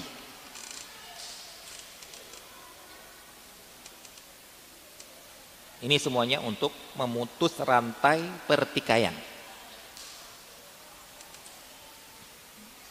Kriteria yang disebutkan adalah yang bisa membedakan harga antara satu jenis barang dengan barang lain. Ya. Ini dikatakan tadi penyebutan kriteria barang. Kriteria sebut yang bisa membedakan harga antara satu barang dengan barang lain. Nah, apa saja kalau berarti ke pertanyaannya, apa saja yang disebutkan berarti? Ini kita serahkan ke masing-masing barang, kita serahkan ke masing-masing transaksi. Kriteria di tomat beda kriteria di kentang. Kriteria di padi beda dengan kriteria di jagung, kriteria di HP beda dengan kriteria di mobil, kriteria di baju beda. Di sini harus menyebutkan warna. Kalau tanpa menyebutkan warna bisa jadi nggak jelas, bisa jadi pertikaian. Di sana tidak perlu menyebutkan warna. Di sana perlu menyebutkan kadar air. Di sana tidak perlu menyebutkan kadar air karena sudah jelas. Di sana perlu menyebutkan umurnya berapa. Di sana tanpa menyebutkan umurnya berapa, jadi panen apa dapat dari hasil kapan pun nggak apa-apa. Ini semuanya tidak ada kriteria khusus namun dibawakan ke masing-masing barang. Padi harus sebutkan apa misalnya? Jenis, kadar kadar kadar uh, airnya dari daerah mana misalnya Daerah Delanggu sudah beda dengan daerah yang tumbuh di Jember. Jagung seperti itu juga. Kentang dan lain sebagainya. Di antara kriteria yang disebutkan adalah berapa takaran dan timbangannya. Ini sudah jelas tadi disebutkan dalam hadis Rasulullah Sallallahu Alaihi Wasallam. Sebutkan berapa ton, berapa kilo. Baik. Syarat yang keempat, penentuan tempo penyerahan barang pesanan. Ini juga disebutkan oleh Rasulullah sallallahu alaihi wasallam dalam hadis yang kita katakan tadi ila ajalim ma'lum.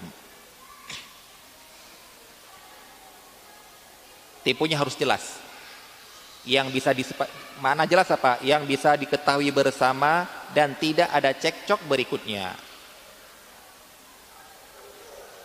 Semua orang paham. Yang namanya yang semua orang ketika debat eh, ketika akad paham. Akhir Agustus paham berapa kapan maksudnya. Tahun ini paham maksudnya kapan. Selesai.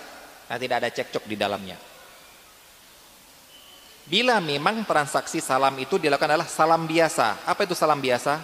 Yang namanya salam biasa pasti ada tenggang waktu yang lama. Yang seperti dipraktekkan di zaman Rasulullah sallallahu alaihi wasallam waktu yang lama. Diperhatikan oleh orang Madinah, saya pesen gandum di ke para pedagang Syam. Berapa? Tahun depan. Orang Syam datang pesen kurma. Kapan? Tahun depan. Itu salam biasa, emang seperti itu salam. Uangnya tunai sekarang, barangnya tahun depan.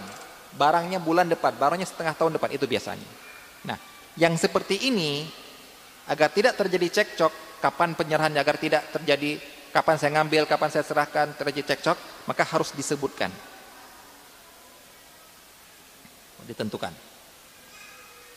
Nah, sekarang masalahnya adalah apakah boleh salam spontan.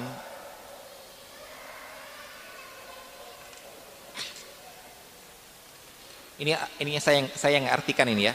Ini saya yang artikan kata-kata spontannya ya. Yang disebut oleh para ulama adalah salamul hal.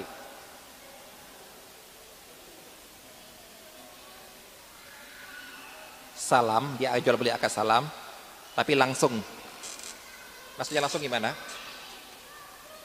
Saya jual secara salam. Saya jual barang ini secara salam. Saya sebutkan kriterianya dan barangnya barangnya boleh kriteria dan kamu harus bayarnya kontan. Let, begitu kamu sekarang, sekarang saya ambil. Barangnya sekarang saya ambil, saya serahkan nanti sore. Gak ada uh, bulan depan nggak ada. Tahun depan nggak ada. Langsung ataupun langsung saya kirim sekarang. Saya kirim sekarang. Yang atum tahu lihat lihat di aplikasi dia sedang ngirim. Tinggal nunggu sampai. Tapi tadi saya jual secara salam. Nah, sekarang salam spontan ini boleh atau tidak? Ada perbedaan pendapat para ulama. Ada ulama yang mengatakan salam spontan itu nggak boleh. Salam itu yang namanya salam itu memang benar-benar ada yang ditunda dan ditentukan tempo waktunya. Kalau tidak ditunda begitu kamu beli sekarang-sekarang dikirim, nah itu bukan salam namanya.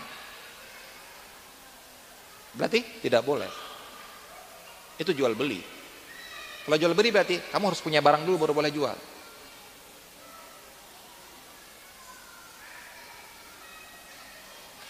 Ada yang mengatakan boleh jual beli spontan. Apa dalil alasan mereka? Yang ditunda saja boleh, masa spontan nggak boleh sih? Jadi pakai rias aulawi, analogi yang terbaik, yang lebih baik. Yang ditunda saja, yang mungkin ada, mungkin tidak tahun depan, itu saja boleh kok. Lah sekarang sekarang kamu beli, sekarang dia mau didatangkan barang, kok nggak boleh? Dan anak wallah taala, anak mengambil pendapat yang ini. Salam spontan boleh. Yang mengatakan tidak boleh juga ada para ulama yang mengatakan seperti itu. Nah, Apa contohnya sekarang salam spontan di zaman kita sekarang ini? Kalau online, itu kan sistem jual beli bisa jadi anak punya barang, anak, anak tidak punya barang. Anak punya barang, anak sudah anak sudah di rumah sudah ada, anak di rumah punya kelinci misalnya, punya buku misalnya, kitab. Kemudian anak iklankan online. Itu bukan salam, itu jual beli, anak sudah punya barang kok. Anak foto, ini barangnya loh, ini buku ini anak jual, ini kelinci ini anak jual. Contoh salam spontan yang bisa kita katakan sekarang ini adalah drop shipping. Drop shipping. Antum menjual barang yang belum antum miliki, hanya antum sebutkan kriteria saja di marketplace antum. Nah, oke, okay, kita kembali ke syarat ketiga ya. Di sini dikatakan oleh para ulama menyebutkan kriteria barang. Ada yang bertanya, Ustadz, gambar cukup nggak Ustadz gambar? Nah, ini juga mari kita tanyakan secara uruf, secara adat jual beli memperlihatkan gambar sudah mewakili kriteria atau tidak? Kalau sudah dan bisa mewakili sudah selesai. Kan inti menyebutkan barang adalah biar didatangkan seperti itu. Berarti baik anak tulis, baik anak ngomongin, atau anak papakan contoh barang, selama semuanya bisa mewakili, anak akan mendatangkan barang seperti ini. Perhatikan ya, seperti ini, bukan barang ini. Nanti akan kita lihat pada syarat berikutnya. Berarti terpenuhi. Nah, sekarang misalnya kita katakan, antum menjual di marketplace antum barang yang belum antum miliki. Saya jual ini, eh bukan, saya jual benda yang kriterianya seperti ini. Speknya gini, dimensinya seperti ini. Kalau memang ada ada rasa-rasa rasanya gini level sekian, berapa gram, berapa kandungannya ini, berapa ini, berapa ini, berapa ini. Punya barangnya? Enggak ada. Tapi antum kalau ada yang beli, antum akan baru beli tempat lain. Beli tempat lain yang toko yang sudah siap mengatakan melayani dropshipping. Ada kan?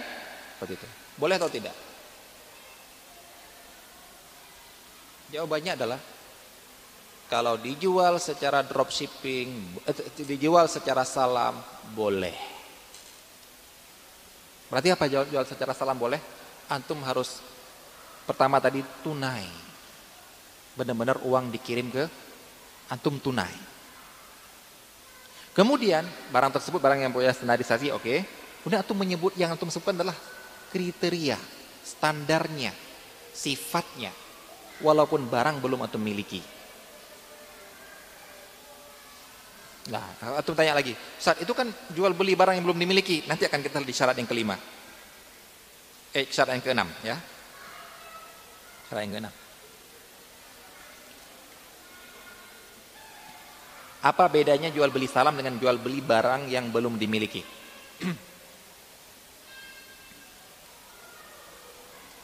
Begitu dia kirim uang sudah masuk langsung antum baru nyari barang untuk antum jual. Maka kita katakan ini salam spontan. Ada ustadz mengatakan enggak boleh. Wajar karena ada ulama mengatakan gitu. Ada ustadz mengatakan boleh. Wajar karena ada ulama mengatakan seperti itu. Sudut pandangnya jadi kalau untuk melihat ada perbedaan usaha-usaha kita tentang drop shipping, ada yang mengatakan boleh dan mengatakan tidak, kembali ke masalah salam spontan. Tapi kalau menjual barang belum dimiliki, sepakat para usaha mengilang nggak boleh. Nanti apa bedanya akan kita lihat di syarat yang keenam. Tadi pahami ya? Tadi pahami ya? Jadi kalau ada tentang drop shipping, selama antum jual secara salam, boleh. Jadi barang belum masuk apa istilahnya? Atau ketika mesen ke sana, enggak enggak harus ke sini dulu, langsung dikirim ke sana enggak apa-apa. Tapi kalau menjual jual bukan bukan salam, antum harus punya dulu. Kemudian baru boleh antum jual. Bisa dipahami ya? Yang kelima, barang pesanan tersebut tersedia di pasar pada saat jatuh tempo. Maksudnya terpasar di pasaran, di tempat itu ada pada saat jatuh tempo. Ini maksud tersedia di sini adalah kemungkinan besar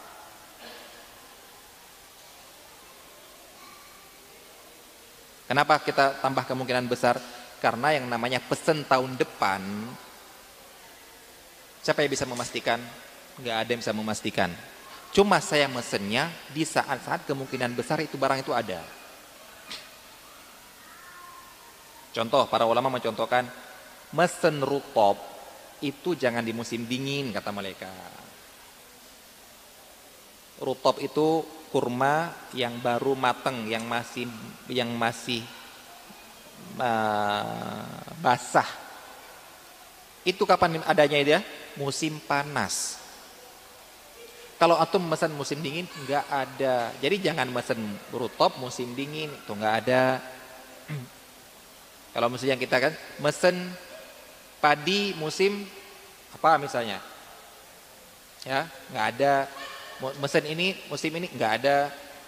Nah, mesen ikan tapi musim nggak orang nggak bisa ke laut itu nggak nggak nggak ada. Itu berarti nggak boleh mesen untuk waktu jangka waktu itu. Ini juga zaman dulu. Zaman sekarang mesen rutop, kapan pun ada untuk mesen. Karena sudah ada alat-alat untuk penyimpanan mesen padi kapan pun atau mesen ada, mesen beras kapan pun atau mesen ada. Jadi para ulama menyebutkan ini tujuannya apa? Agar tidak terjadi gharar besar. Itu aja. Berarti selama tidak terjadi gharar besar, kalau tuh memesan sesuatu yang zaman ulama dulu mengatakan tidak tidak boleh, zaman sekarang tidak terjadi gharar, berarti jadi boleh. Bukan berubah hukum tapi berubah penerapan hukum. Baik. Ini tentang boleh atau tidaknya dalam pemesanan dari awal. Kalau ternyata ketika dipesan boleh mesen rutop di musim panas, boleh. Mesen ini di musim itu, boleh ternyata qadarullah saat jatuh tempo ternyata barang tersebut tidak ada. Ternyata di daerah tersebut daerah Telanggu daerah Tangsi di Aceh benar-benar semuanya gagal panen. Hama wereng merebak maka yang seperti ini bukan keteledoran si penjual penjual tapi maka si pembeli punya dua pilihan. Pertama sabar nunggu, udah nggak apa-apa untuk tahun depannya. Yang kedua fasah batalkan dengan meminta kembali uang yang sudah disetorkan, nggak boleh lebih. Yang itu utang atau minta lebih berarti riba. Kemarin berapa setorannya 10 juta, 10 juta. Berarti kamu gagal membawakan pada tempatnya, kembalikan uang saya. Seperti nama saya, saya, saya belinya 10 juta, serahkan 10 juta pada saya. Baik. Syarat yang keenam. Nah ini tolong diperhatikan baik-baik. Inilah yang akan membedakan antara jual beli salam dengan jual beli barang yang belum dimiliki. Jadi syarat ini sangat penting sama seperti syarat yang pertama sangat penting. Syarat pertama tadi harus kontan, tunai. Syarat yang keenam, bentuk barang tersebut hanyalah berupa tanggung jawab. Bendanya belum berbentuk.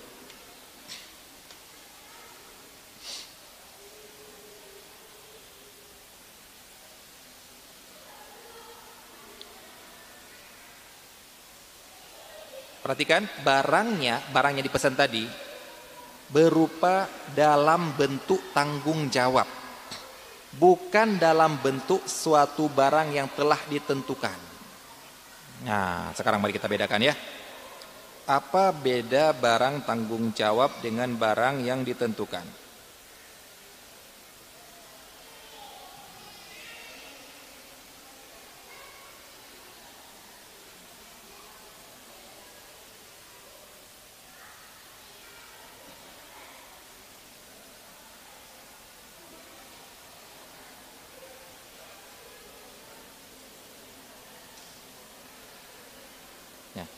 Yang bisa membedakan ini benar-benar ini berarti dia telah bisa membedakan jual beli salam dengan jual beli larangan, jual beli barang yang belum dimiliki.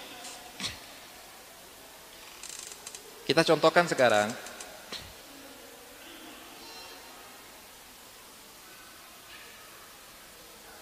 motor misalnya ya, motor. Saya iklan di marketplace saya saya foto motor saya, motor Beat saya, saya foto, ceklik. Dijual motor Beat ini. Platnya sudah ini. Nomor rangkanya sudah gini misalnya katakan. STNK-nya sudah ada ini. Warnanya sudah lihat ini bentuknya loh. Warnanya merah, ini ini ada lecet di sini, ada ini ini ini, ini sebelah. Sudah. Ada yang ada yang beli.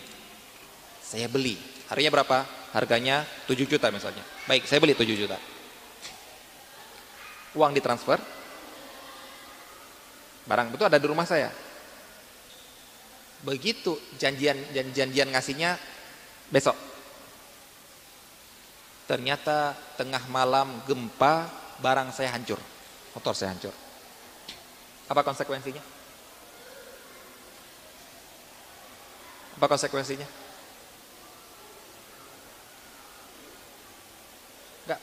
Konsekuensinya benar. Dia kembali uang, tapi saya wajib mendatangkan motor nggak? Saya wajib mendatangkan motor. Mana motornya? Eh, rusak. Kamu harus bawa motor lain. Wajib nggak? Tidak. Karena saya menjual barang ini. Saya menjual barang ini.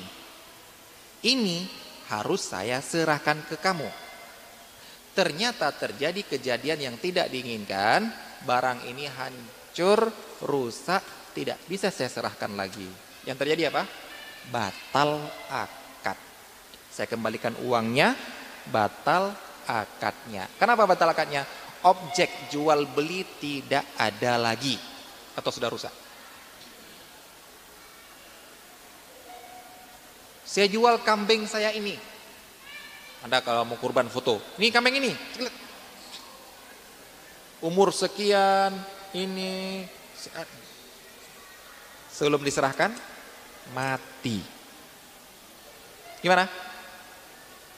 Batal jual beli. Oh kamu harus cari cari kambing lain. Tidak wajib. Ambil uang. Itu kalau menjual benda ini.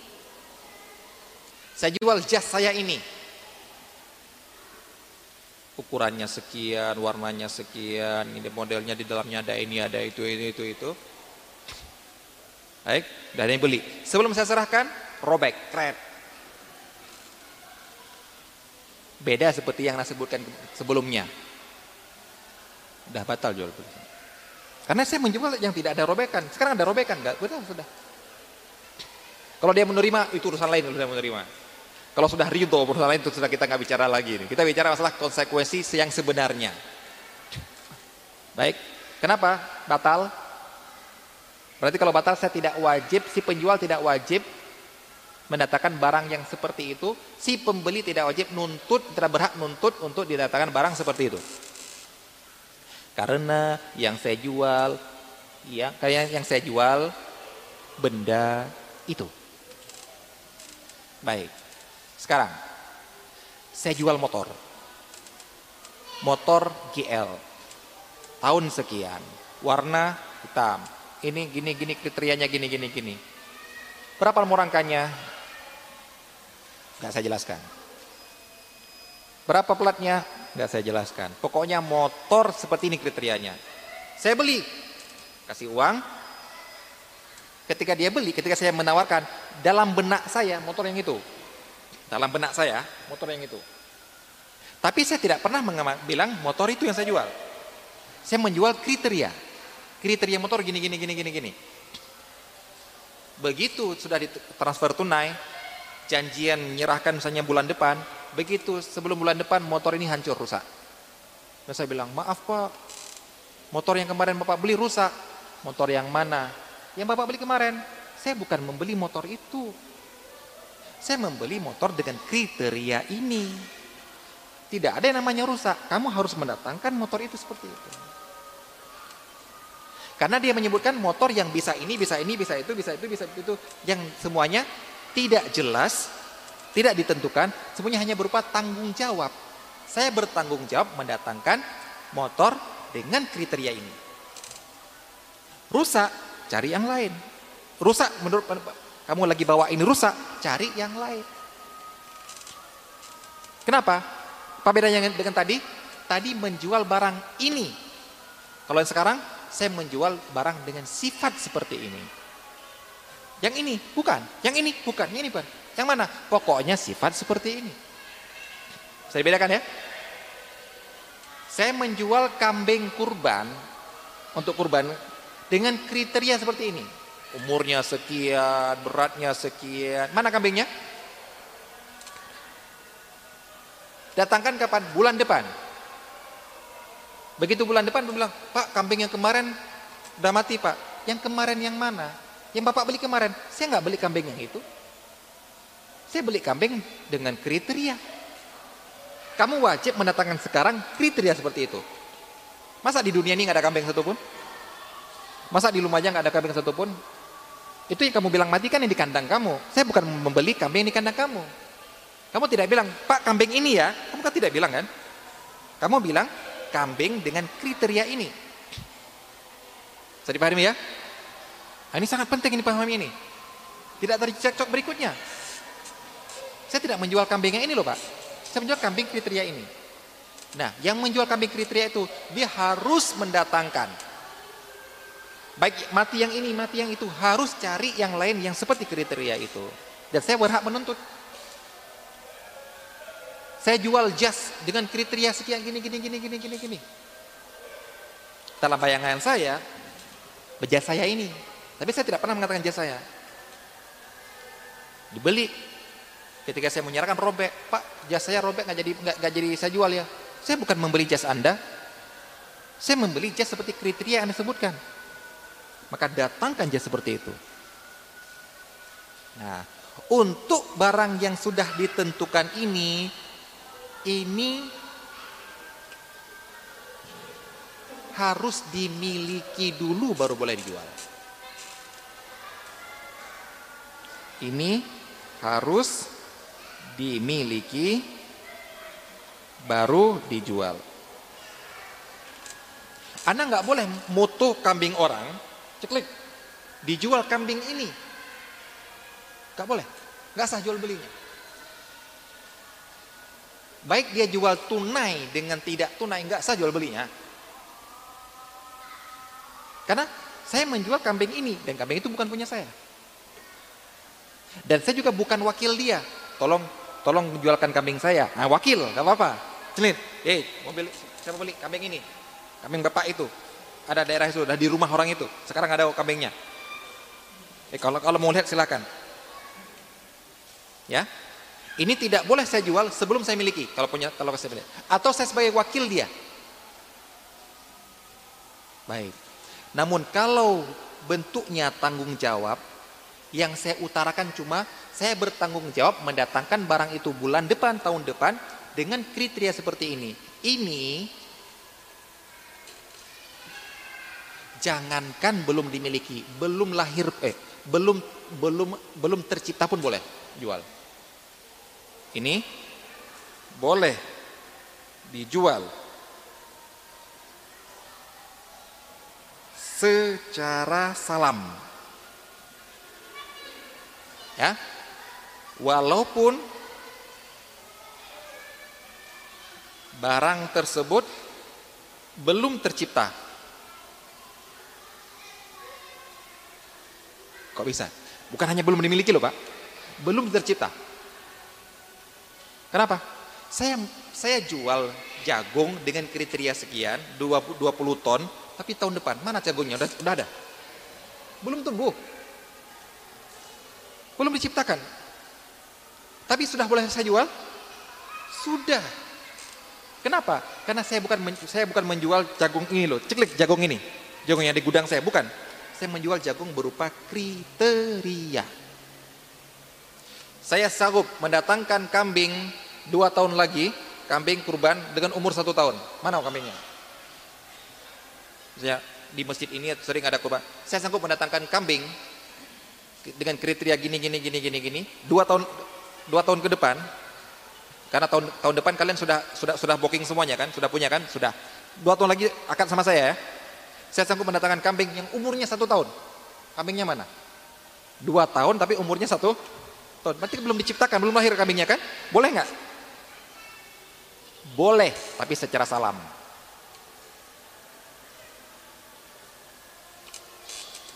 Dan ini pernah dipraktekkan oleh sahabat. Sahabat menceritakan kepada tabi'in, kami dulu kalau berjual apa, membeli dari orang Syam, membeli gandum dari mereka dengan cara salam tahun depan. Tabi'in nanya, tabi'in nanya, mungkin pertanyaan ini pertanyaan yang antum mungkin sering tanyakan. Kalian transaksinya dengan petani ya? Kalian beli gandum kan? Beli gandum kan? Ya. Berarti kalian transaksinya dengan petani ya? Yang mereka punya sawah ya? Apa jawaban sahabat ini? Kami nggak nanya gitu kan.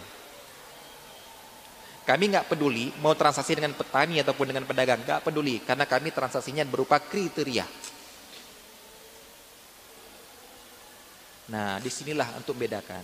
Berarti ju bolehkah saya bukan petani jagung, tapi saya menjual jagung secara salam? Boleh. Kenapa?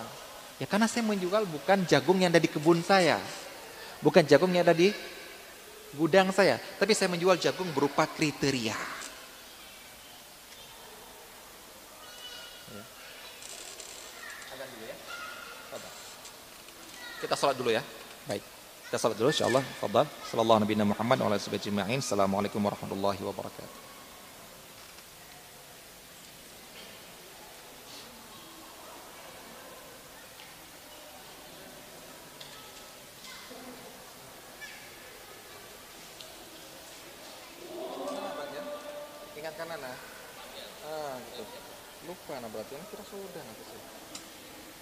Ala Rasulillah wa ala alihi wa sahbihi wa mawalah wa la hawla wa la quwata illa billah. Kita lanjutkan sedikit lagi.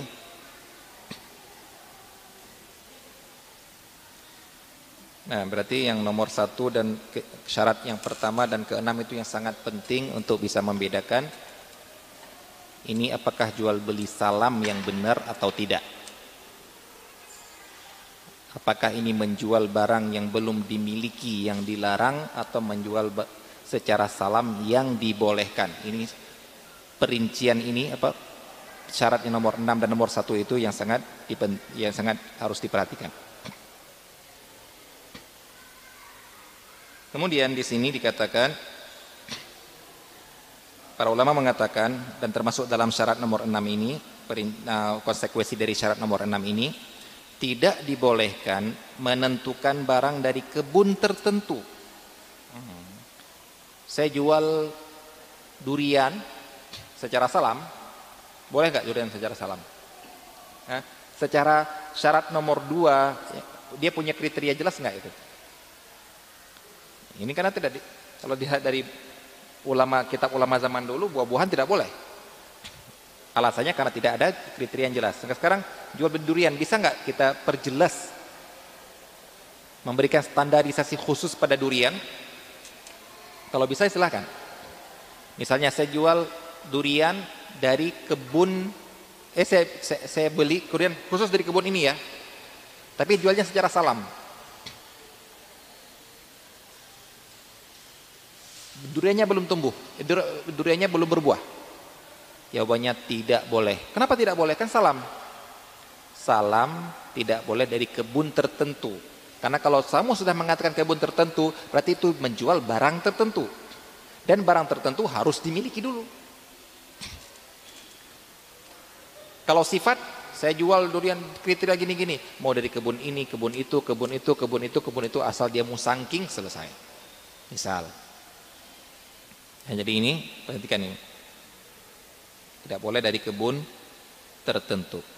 Karena dia akan menjadi barang tertentu. Dan barang tertentu harus dimiliki dulu. Baru boleh untuk dijual. Baik. Jadi ini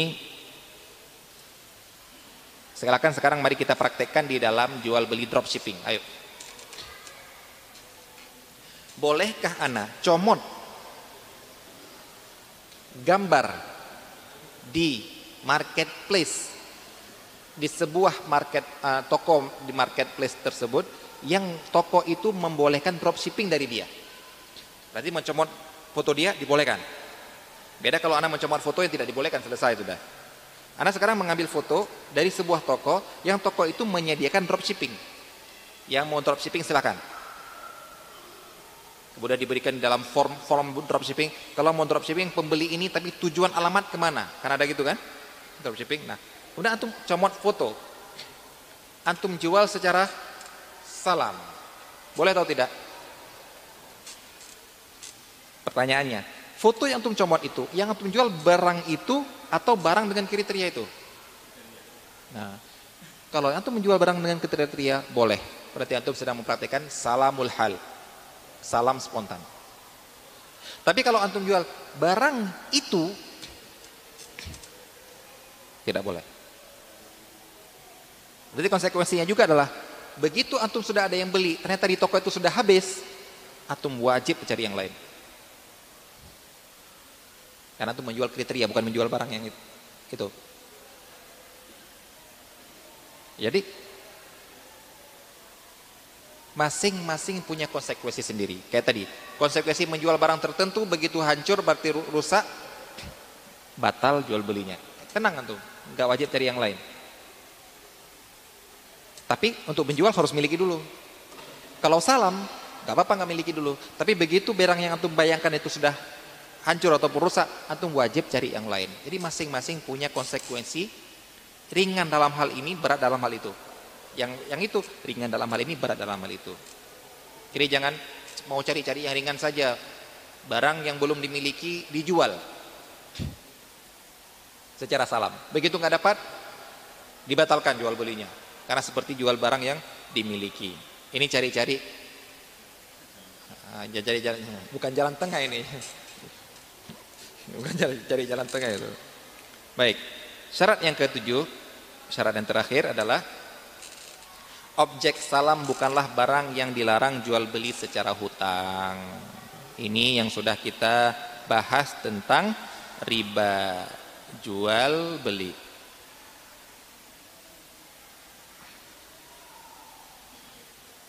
Riba nasiah dalam jual beli.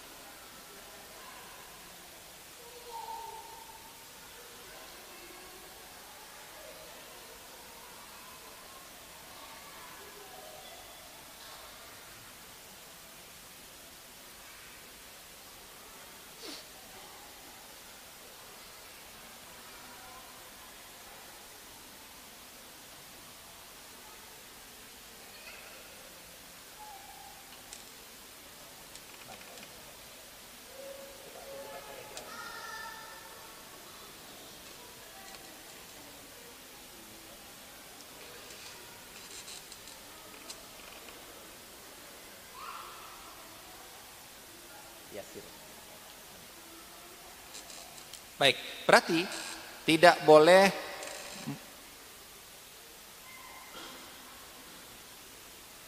tidak boleh beli secara salam.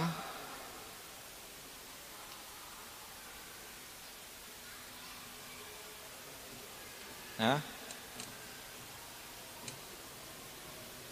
beli emas pakai perak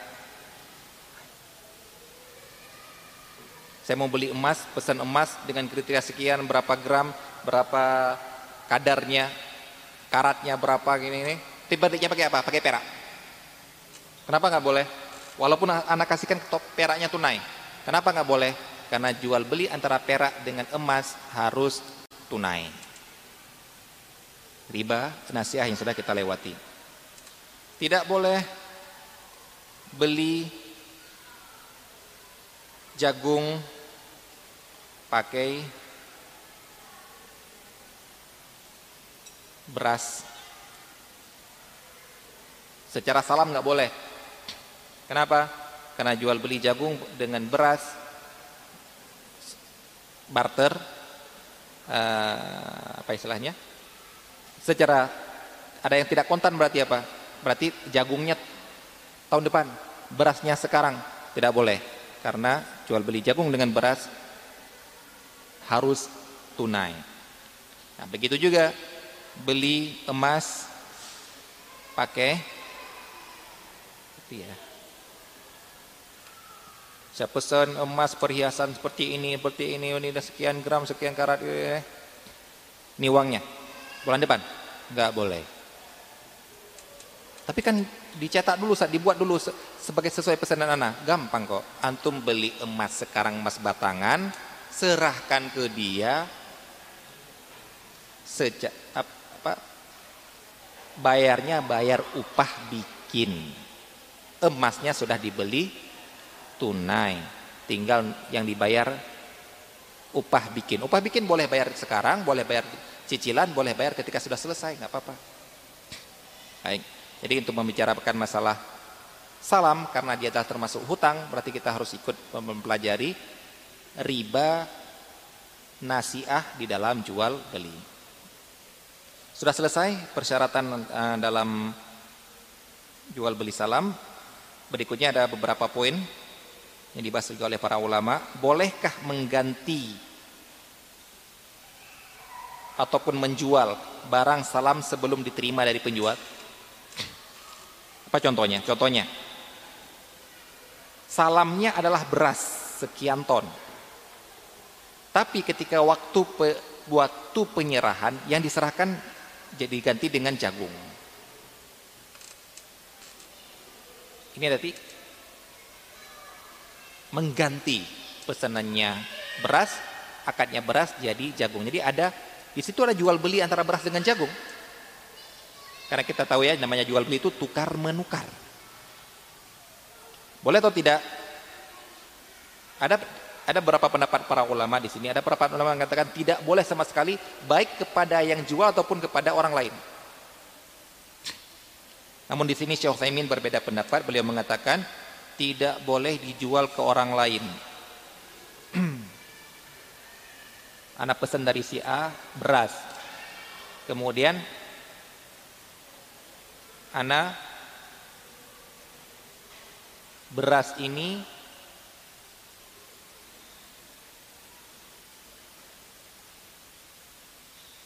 ana jual ke orang lain, ana dapat dari orang lain berupa jagung.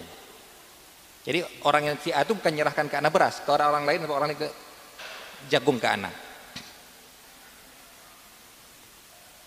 Ini dilarang. Namun kalau dijual kepada si penjual lagi,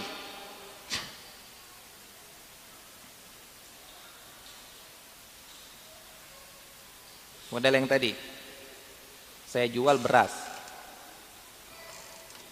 Beras ini saya jual ke si ada beli ada, ada beli dari si jagung.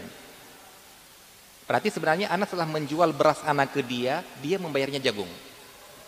Dia membeli beras anak dengan jagung dari dia.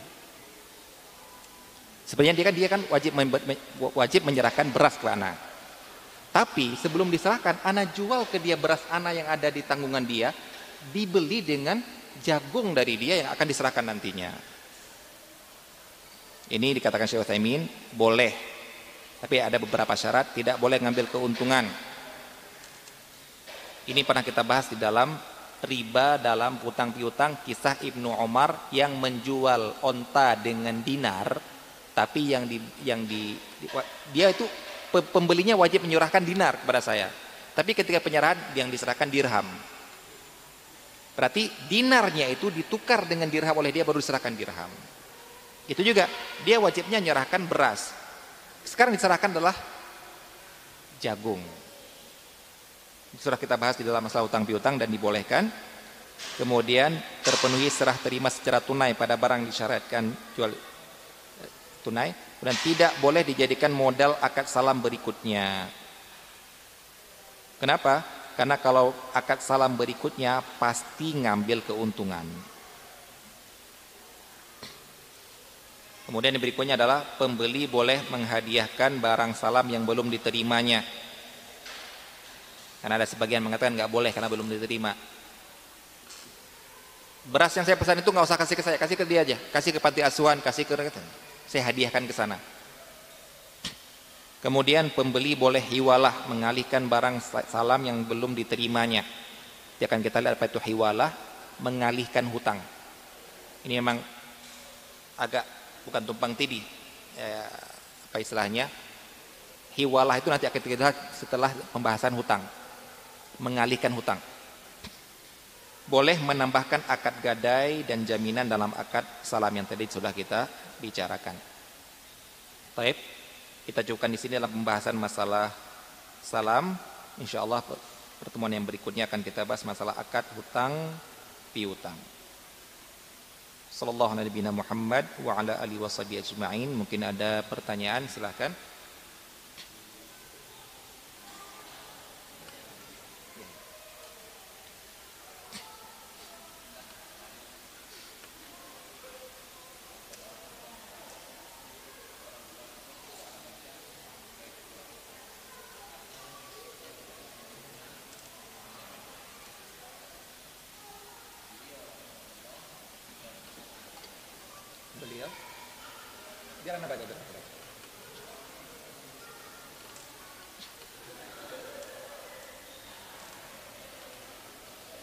Ada seorang perempuan, perempuan ini tidak menikah sampai tua karena fisiknya tidak sempurna ataupun orangnya pendek. Beliau rahimahullah tinggal bersama adiknya. Sekarang sudah meninggal. Yang meninggal siapa? Beliaunya ya, bukan adiknya. Ha. Beliau ada warisan tanah, tidak punya suami dan anak. Beliau rahimahullah pernah berwasiat kalau hartanya dikasihkan adik yang merawat tapi saat ini saudaranya, berarti saudara yang lain.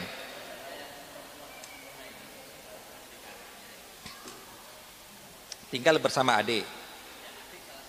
Saja saudaranya. Uh, mana?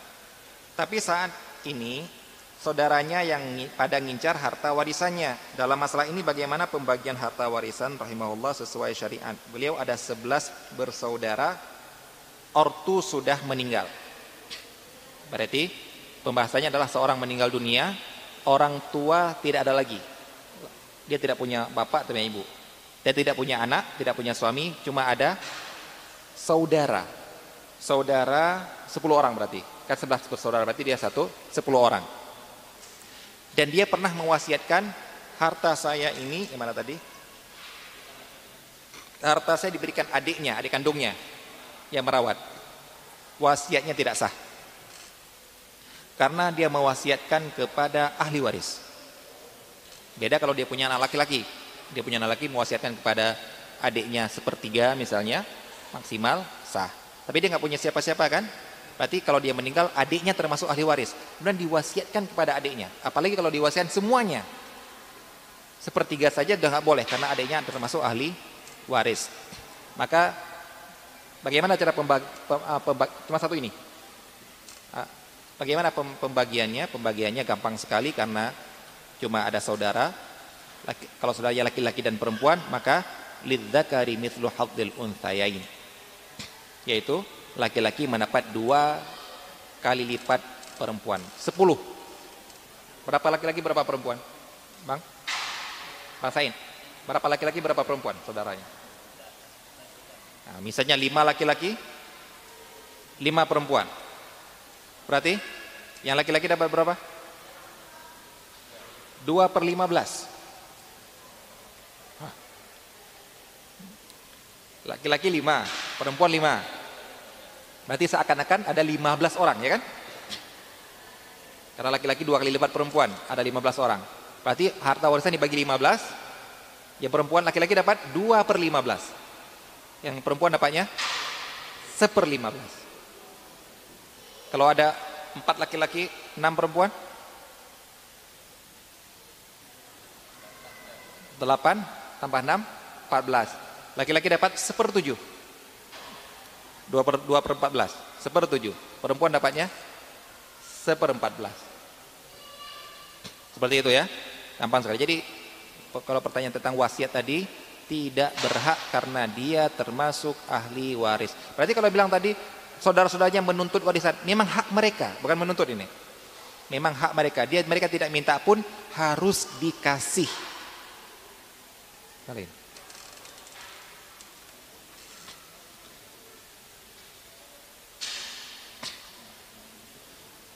Mohon penjelasannya Ustadz, jika seorang suami istri setelah menikah satu setengah tahun sang suami meninggal dan mereka belum dikaruniai seorang anak.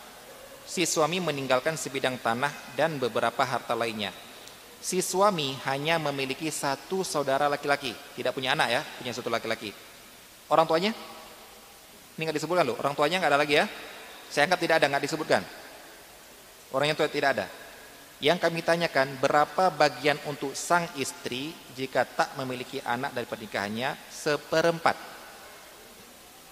25 persen. Ya. Dari total seluruh harta, mau, mau tanah, dikalkulasikan semua tanah, rumah, mobil, toko, tabungan, baik pokoknya seperempat milik istri. Tiga perempat milik saudara laki-laki ini. Seluruhnya sisanya saudara laki-laki. Ya. Ya itulah seperti itu waris saya jangan Ana pernah pernah ada yang protes, bukan protes gini ya, bertanya tapi Ana bilang nggak boleh nanya seperti itu. Itu nada protes, nada protes pada syariat. Dibilang gini. Dia punya anak perempuan. Kemudian tidak punya saudara, cuma punya paman. Paman. Ditanya, dapat nggak paman itu Ustaz? Dapat, bilang. Itu, itu, itu malah sisanya dia dapat semuanya. Anak perempuanmu cuma dapat separuh. Sisanya dia. Apa jawaban dia? Masa dia nggak punya andil apa-apa dalam keluarga saya? Nah gitu. Siapa dia? Dia nggak punya andil apa-apa, nggak punya jasa dalam keluarga saya. Tiba-tiba dapat harta saya. Saya bilang nggak boleh. Kata-kata seperti itu nggak boleh. Itu menent, apa, seakan protes syariat. Kalau antum mempelajari waris, antum akan tahu bahwasanya waris itu hanya hubungannya nasab pernikahan. Gara-gara nikah dapat, gara-gara nasab dapat. Gak peduli dia itu anak durhaka, gak peduli dia itu punya andil pernah pernah membantu keluarga antum, tidak peduli. Itulah hubungan nasab. Allah taala alam. Nah, jadi makanya usahakan punya anak laki-laki biar uh, biar untuk dihabiskan oleh dia tapi ya namanya waris itu bukan gini ya karena ada bilang oh, ini ahli waris saya Ustaz, anak saya alhamdulillah saya punya ahli waris tunggu dulu jangan-jangan dia dulu meninggal And, anda yang di ahli waris dia nah, ini masalah masalah waris ini masalah siapa duluan yang meninggal ini bukan dia ahli waris saya Ustaz. jangan dulu jangan-jangan anda ahli warisnya dia Baik. Oh, saya ahli waris bapak saya. Apa? Saya ahli waris. Ya, jangan-jangan Anda duluan meninggal, bapak Anda lah yang ahli warisnya Anda. Baik. Kita cukupkan di sini insyaallah akan kita lanjutkan pada pertemuan berikutnya tergantung panitia nanti akan menghubungi. Wassalamualaikum warahmatullahi wabarakatuh.